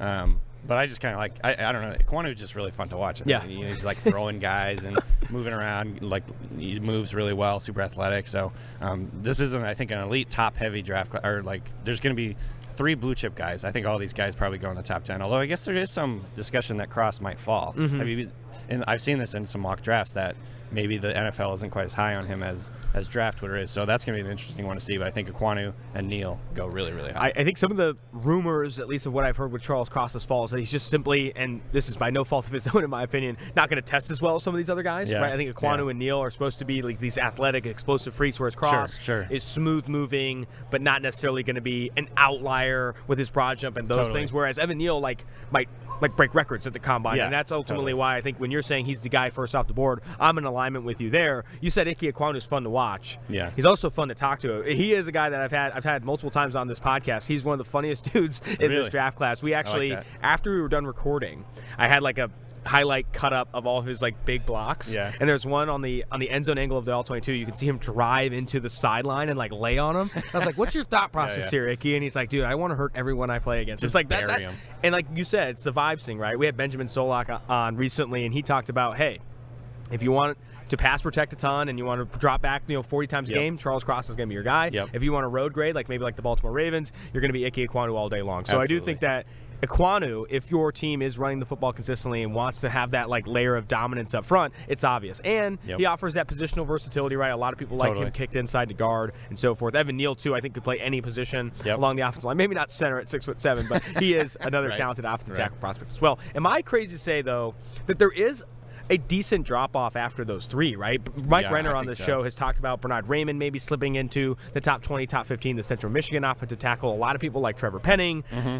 I don't know. I think after the top three, there is a bit of a drop off for me. Yeah, I, you know, I put Penning in the top 32 for my first one, and then um, I kind of go back and forth on him. There were some plays where I'm like, this guy, he looks the part. He's really tall, really long, really physical, strong. He plays with an edge, you know, all that good stuff. There were times where his footwork is a little clunky, and obviously he's playing against a lower level competition, so there are times where he's just, you know, dominating Yeah. guys that are not going to be playing on Sunday. So um, I think he's a tough one. It didn't sound like he had a great, great Senior Bowl. I think it was sort of just like hit and miss there. Um, so it's going to be very interesting to see if he sneaks into the first round. So I do agree with you, though. That's interesting. Is potentially top 10, three guys in top 10, and then maybe no more in the first round. Maybe though. at the back end of the first, though, just because of positional value, like these guys slip in. But if you want an offensive tackle in this class, it's looking more and more like if you want a high ceiling offensive tackle in this class, it's Yeah. looking more and more like you're going to have to get one of those top three guys. But Yeah. Mike and I actually were having a conversation recently on this podcast about with offensive tackle, you know, you set these thresholds for arm length and you want guys at a certain level of explosiveness because you're chasing this high end. But we know the value of an average tackle, right? It's it's way more than the value of an average receiver or an average Yep. at other positions. Yep. There are a lot of, I think, high floor average tackles in this class. So much that I can get behind maybe a Bernhard Raimann at the back end of the first round or some of these other guys like Trevor Penning, even if he can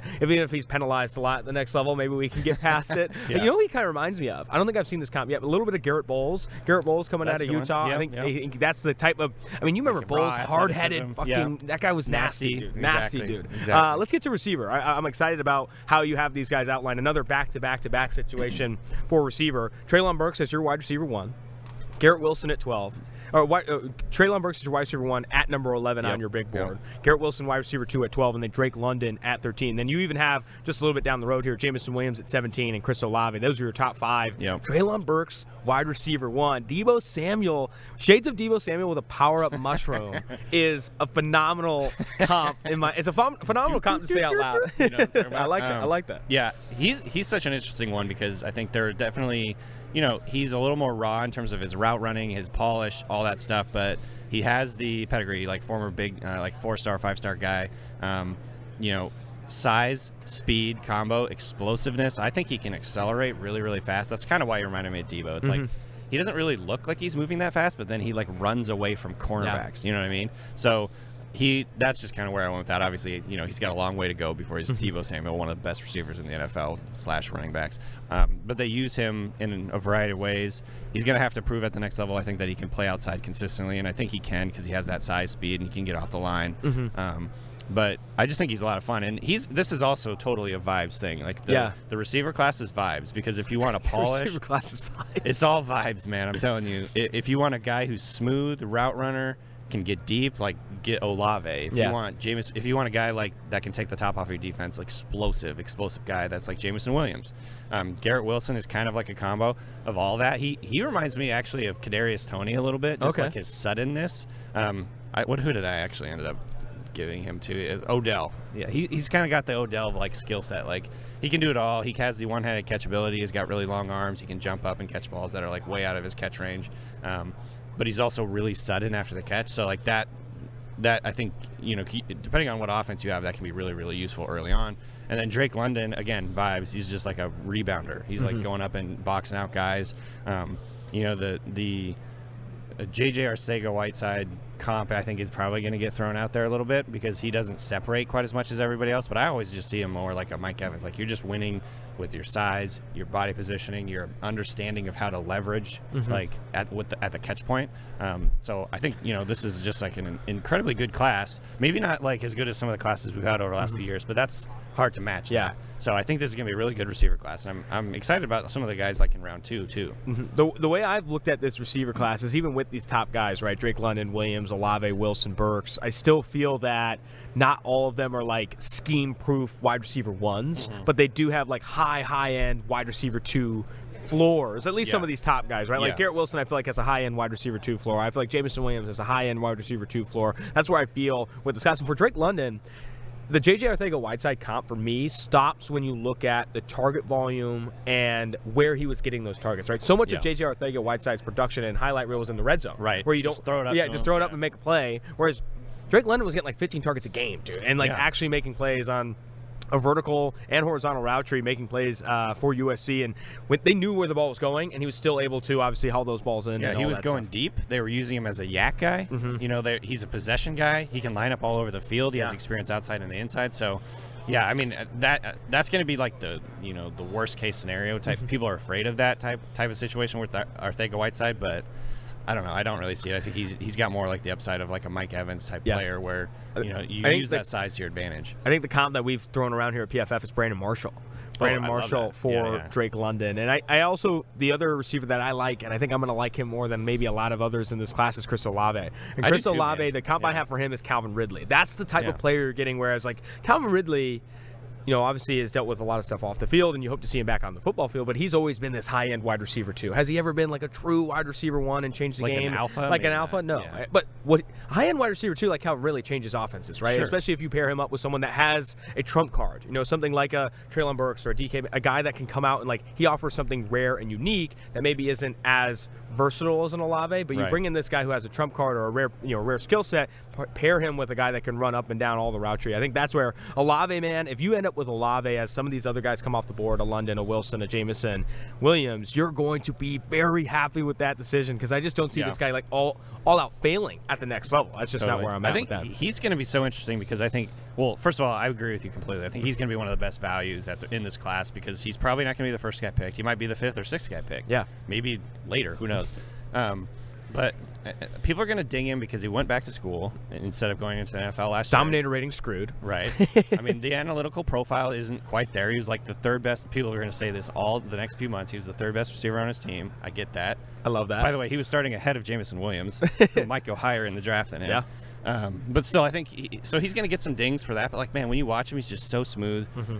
um, effortless speed. He can get deep he can stretch the defense. So he changes the way that your offense operates, right? Because he can take the top off of defense anyway, anytime. He has so many touchdowns in his college career.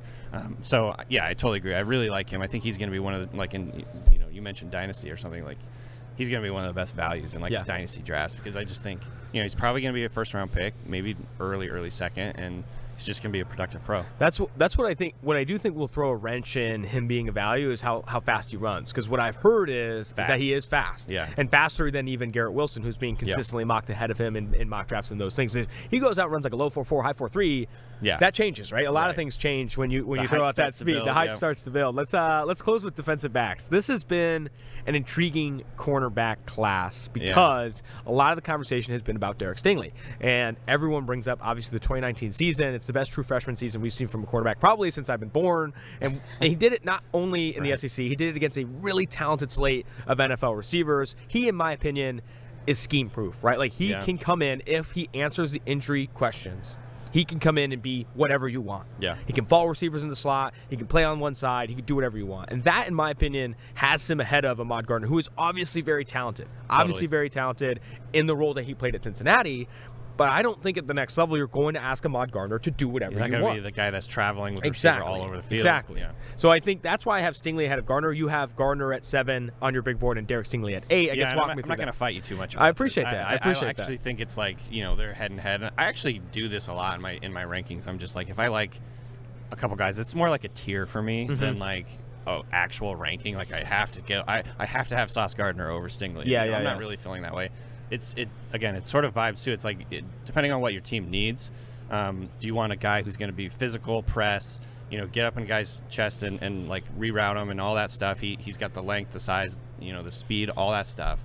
But I think there are question marks over like the last few years, kind of like why his performance was slightly not as good as when he was a freshman. The injury situation, I think, could potentially make him fall. Yeah. And I think you know Gardner did a lot of the things that you just mentioned. Like he went up against some really good players this year, did well. He's got incredible, incredible foot quickness, like flexibility, fluidity. The guy just like has no problem Yeah. like mirroring. He's just it's like effortless for him. So I just really like both of these guys. Yeah. I, I think you know Stingley definitely profiles more as like a lockdown, shutdown, you know Jalen Ramsey type corner than than like follow Gardner. receiver around type Yeah. thing, shadow coverage type. Whereas Ahmad Gardner, I do think has like island potential, like prime Richard Sherman Right. potential, where like he's on one side of the field and you're not throwing over there. And then Yeah. that's exactly what happened at Cincinnati. Like Yeah. at Cincinnati, he's on one side of the field like the entire game, They just and he's and they're like, yeah, we're not throwing over there. Just Yeah. not going to happen. And, Yeah. and that has value, right? And like when you say it's a vibes thing, it's it's it's and I think another way of phrasing that it's like it's a scheme thing. Like if your scheme is a Gus Bradley, Dan Quinn type.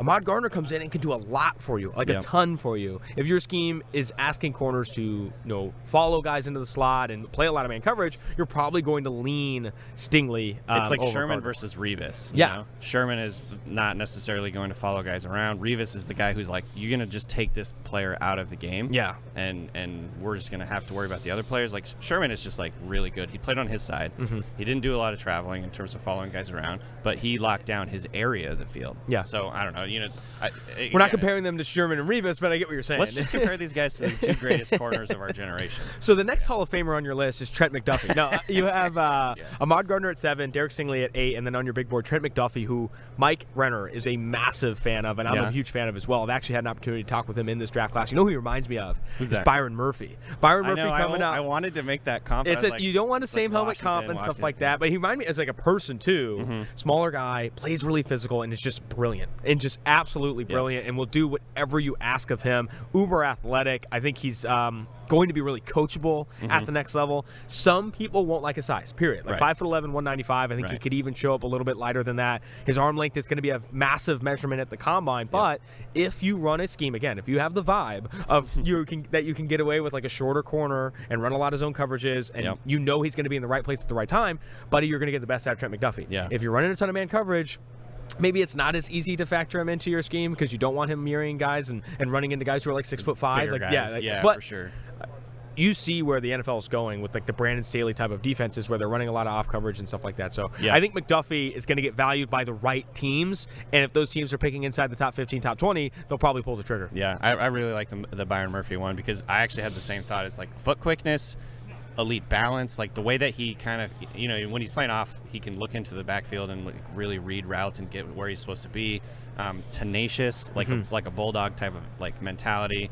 Um, I think he, you know, he can play probably over the slot too, and like, Yeah. play all over the formation. So um, he's just like one of those guys. It, it was funny. It's like almost boring to watch his tape too because they, they don't throw in his. Dude, they like- didn't. They yeah. didn't. So um, I think yeah, probably I've seen him go really high in some mock drafts, so he has top ten potential I think so. barely anyone threw on Washington because of McDuffie and the other guy there, Kyler Gordon, Yep. who I think Daniel Jeremiah recently put in like the top 30 of his Yep. big board. I think Yep. when I talked to McDuffie, he was consistently saying, "Man, you got to talk to Kyler Gordon because this guy's the most athletic player I've ever seen in my life, and Yes. more, more athletic than McDuffie, which is absurd to think." Yeah. Uh, I think it's going to be quite the cornerback class. Danny, this has been fantastic. I really appreciate the time. Absolutely, man. Appreciate it. Now joining the Tailgate Podcast is Jerry Jeudy of the Denver Broncos. I remember watching your tape at Alabama, being like, "This is the best receiver in the draft." The fact that I'm sitting down with you is pretty freaking sweet. I appreciate you setting aside some time. I appreciate you for having me. I was watching the Pat McAfee show. You were on there earlier. You're making the full tour here around Radio Row, and you did the whole what Nick Saban does every single day, Yeah. just walking through his routine. And you're saying that Saban just does the same shit every single day, and that's part of the genius, right? Yeah. That's part of the reason he's so great. Yes. I mean, he got the same routine. You know, if you really think about it, if you look at all the greats, all the great basketball players, football players, great athletes overall. You know, every everything they got in common, they all got routines to keep them successful. Yeah, the consistency, right? Yeah. What, what do you? What's a key part of your routine you think that's going to help you be great? Um, taking care of my body. You know, my body, my body is my biggest investment. So Mm-hmm. everything I need to do is just make sure my body at its highest peak, so I can perform at my my highest. So Yeah, running sprints when you don't want to, diet when you don't want to, all that I definitely Yeah. think makes sense. I want to also talk about your new head coach. You said you had an opportunity to meet with him on the McAfee show, Nathaniel Hackett. Early impressions of him, and I guess how excited are you to be a part of his offense in 2022? Uh, I'm very excited. You know, I heard a lot of things and seen where he came from, Green Bay. Uh, See what they did on offense. So it's very exciting having a, especially having an offensive coach as the head coach now, and Yeah. offensive guru as the head coach. So, you know, uh, I feel like I, I'm, I'm I'm really excited to see what things hold in the future. I guess speak to the relationship you had with Vic Fangio, and obviously he's moving away from Denver now. But what relationship did you have with him? I guess speak to what he did at Denver and what you liked about the coaching staff he had there. Uh, Vic Fangio, he was a great dude, great coach. Um, you know, uh, they did everything. Very laid back dude. Um, real cool. But yeah, I hope everything goes good for him. Yeah, I, I also wanted to talk to you about these Alabama receivers coming out now. I know DeVonta Smith is one of your good friends, and he's now playing with the Philadelphia Eagles. But John Metchie, Jameson Williams, Yes. both these guys coming out have a lot of speed, have a lot of talent. How much of their game have you watched recently, and, and are you talking to them now, even through this draft process? Uh, I actually seen Metchie recently, and uh, I watch I watch every game they played in. Oh, wow. Yeah, I, I just love watching them play. The excitement they bring to the game, the the, the big playmaking I be seeing them do. So it, it's very exciting watching them play. Yeah, I, I think they are going to enter the NFL with a lot of high expectations, just like every Alabama receiver really does. Do you feel Alabama? I guess this is a biased question. Alabama, the true wide receiver, you, or is it even close? Most definitely, we most definitely are wide receiver. You. There are some there are some good receivers that come out of LSU though. Yeah, yeah, for sure. That's for sure. But can you count how many though? No, not enough. Not Can you enough. count how many? Let's do the comparison. There's a lot of great. There's a lot, don't get me wrong. There's a lot of great receivers out there, and a lot So- of great receivers that come out of shoe. But Alabama different. Alabama's different. Alabama's different. For LSU, one of the guys, Ja'Marr Chase, offensive rookie of the year this year, broke Justin Jefferson record, another LSU receiver. Yeah. How much of his game have you watched? Have you talked to him at all in this in this you know first season in the NFL? And I guess how impressed are you with him as a receiver? No, I haven't talked to him, but I, I you know, I went against Jefferson and um, I mean, uh, I went against um Chase in college, so Mm-hmm. I already know what he brings to the table. So seeing what he's doing now is not really surprising me at all because I already knew he was a great player, great receiver. So he just doing what he's doing. I think anyone who's on a high surprised by Ja'Marr Chase did not watch his film at LSU because this guy was absurd at LSU. Yeah, he's doing Uh, the same exact thing he's doing now. Look, there you go, right there. Uh-uh. Look. Um, what about Cooper Kupp? Cooper Kupp, I was talking to Brandon Marshall, former Denver Broncos receiver. He's like, I don't think the league has ever seen a Cooper Kupp. This guy leads the NFL in receptions, receiving yards, touchdowns, all doing it from the outside and then the slot. You, you, what's your thoughts on Cooper Kupp's game? great player, great. I've been watching Cooper Kupp ever since he was at um, and I've been watching him ever since college. So, so I, so he a great player to me. Uh, always be in the right position, make plays, knowing knowing how to read defense quickly. Just he's just a solid player to watch. Yeah, so, yeah, 100%. Like like you said, number one in receiving, number one in catching, number one in touchdown. What, what receiver could you really name that did that Not a lot. Yeah, not a lot. And if they did, they probably went to Alabama. Right? so that that's, that speaks volumes about him. Uh, we're, we're talking a bunch of receivers, right? I think you could argue Cooper Kupp, Ja'Marr Chase are in the top five, top ten among all receivers in the NFL. Who are your top guys in the NFL? And if so, like, are, are you watching these guys consistently picking apart their games? Oh yeah, um, I watch a lot of receivers. It it be it be hard to really name a top five because everybody got their own situation, own own um old thing going on. Yeah. So you can't really compare.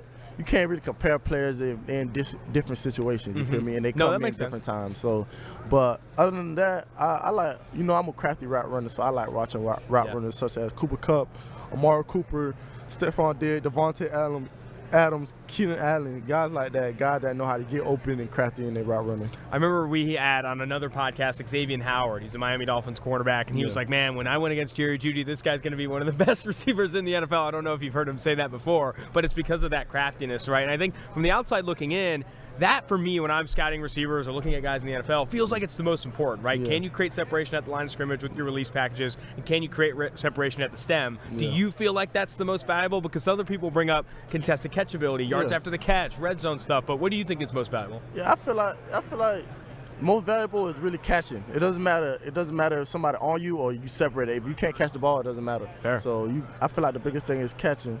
But also, I feel like having separation play a role with your YAC with the running after catch. So yeah. You, the separate, the amount of separation you have going into your route, then when you catch the ball, it, it, it has a lot to do with your YAC. So and it allows you to have run after catch too. So I feel like that's a big thing too. Really appreciate the time. Final Super Bowl prediction. Have you given it out? Are you going Rams? You going Bengals? Where are you heading? I'm going Rams 35-28. 35-28. You had it. Thank you so much for joining the show, man. Thanks I really for having me. appreciate it. Now joining the Tailgate Podcast is Bears running back uh, Khalil Herbert, aka Juice. We've had you on this podcast before, before you were a big NFL star. Now we're obviously appreciating your, your time, man. I really appreciate jumping on the show. Yeah, I appreciate you guys having me again, man. Excited to be back. I think every question around the Bears right now, and some of it's around the new head coach, but it's honestly surrounding this offense and Justin Fields. Yeah. You know, talk about your relationship with Justin Fields and even just working with him for a year now, yeah. what your beliefs are of like what the ceiling of this offense could be with a talent like his, where everyone wants to say, man, he can run, he can throw, he's got this arm. What do you feel like the ceiling is for this offense, and, and what is your relationship with Fields? I feel like there's no ceiling. Just, you know, being with him through minicamp, you know, kind of growing, going through this thing together, um, you just see how each week he's gotten better and better. He's learned more and more. So just, you know, having a year under his belt now, coming back year two, having an off season to prepare, like fully prepare um, you know, I, I, think there's no ceiling. I feel like we we have the guys on offense to do what needs to be done. So, you know, I'm excited to see what coaches do um, and what we install and uh, how things turn out it was a really challenging year, I'm sure, at least from the outside looking in, to balance like the you know Andy Dalton's coming in, Justin yeah. Fields is coming in. There's obviously questions you see media talking about Matt Nagy. I mean, there are videos of like people asking for Matt Nagy to be fired at his son's football games and stuff. Like, it had to have been a really challenging year in Chicago to like identify like a clear path and like a north star from a leadership perspective. How do you feel like the team handled that kind of like tribulation, right? Like those yeah. challenges, and how do you feel you're going to bounce back from that now with the new regime with Eberflus now as coach? Yeah, you know, it was it was tough, but I feel like the team handled it the best we could. Um, you know, it's hard, you know, get off your phones and not look at stuff, exactly. but you know, for the most part, I think like we, we did that. Um, but it was tough.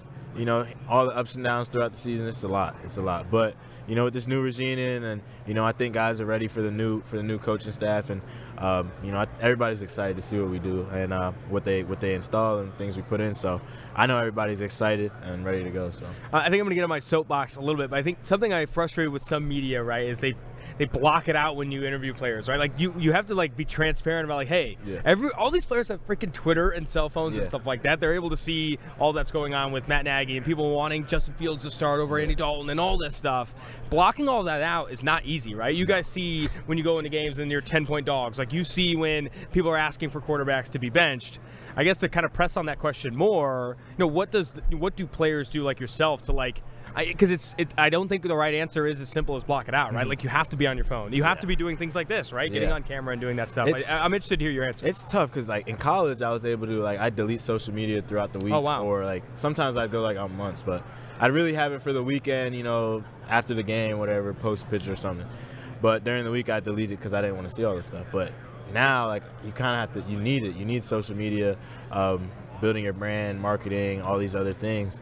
So it's hard to block things out. But for me, like I don't get any notifications to my like front screen besides like text messages or calls wow. from like family and friends. So like I don't get Instagram, I don't get Twitter, I don't get ESPN. So like I have to go searching for it, you know. Mm-hmm. Um, and a lot of guys do that same thing. A lot of guys like delete apps or delete, um, you know, or put away their phones during the week. But um, that's kind of one thing that's helped me. Yeah, I mean, I, I think I'd have to do that, right? Yeah. Especially, I mean, there's this extreme of it, right, where a guy drops a pass on fourth down and like just gets a series of these DMs on IG. Yeah. But even just the standard day to day, even when you're not making mistakes, you see a lot of the conversation around an offense and pe- people peeking, people speaking about you that have never even met you, yeah. which is another just wild thing. Anyway, I'm getting off on a tangent, but it is an interesting, it's an interesting topic of conversation. Going back to the Chicago Bears, Matt Eberflus, we talked a little bit before we started recording that you had an opportunity to meet him. Mm-hmm. Your early impressions, I've loved what he's done with defenses specifically yeah. in Indianapolis and in previous jobs, but now he's the head coach. What's your thought?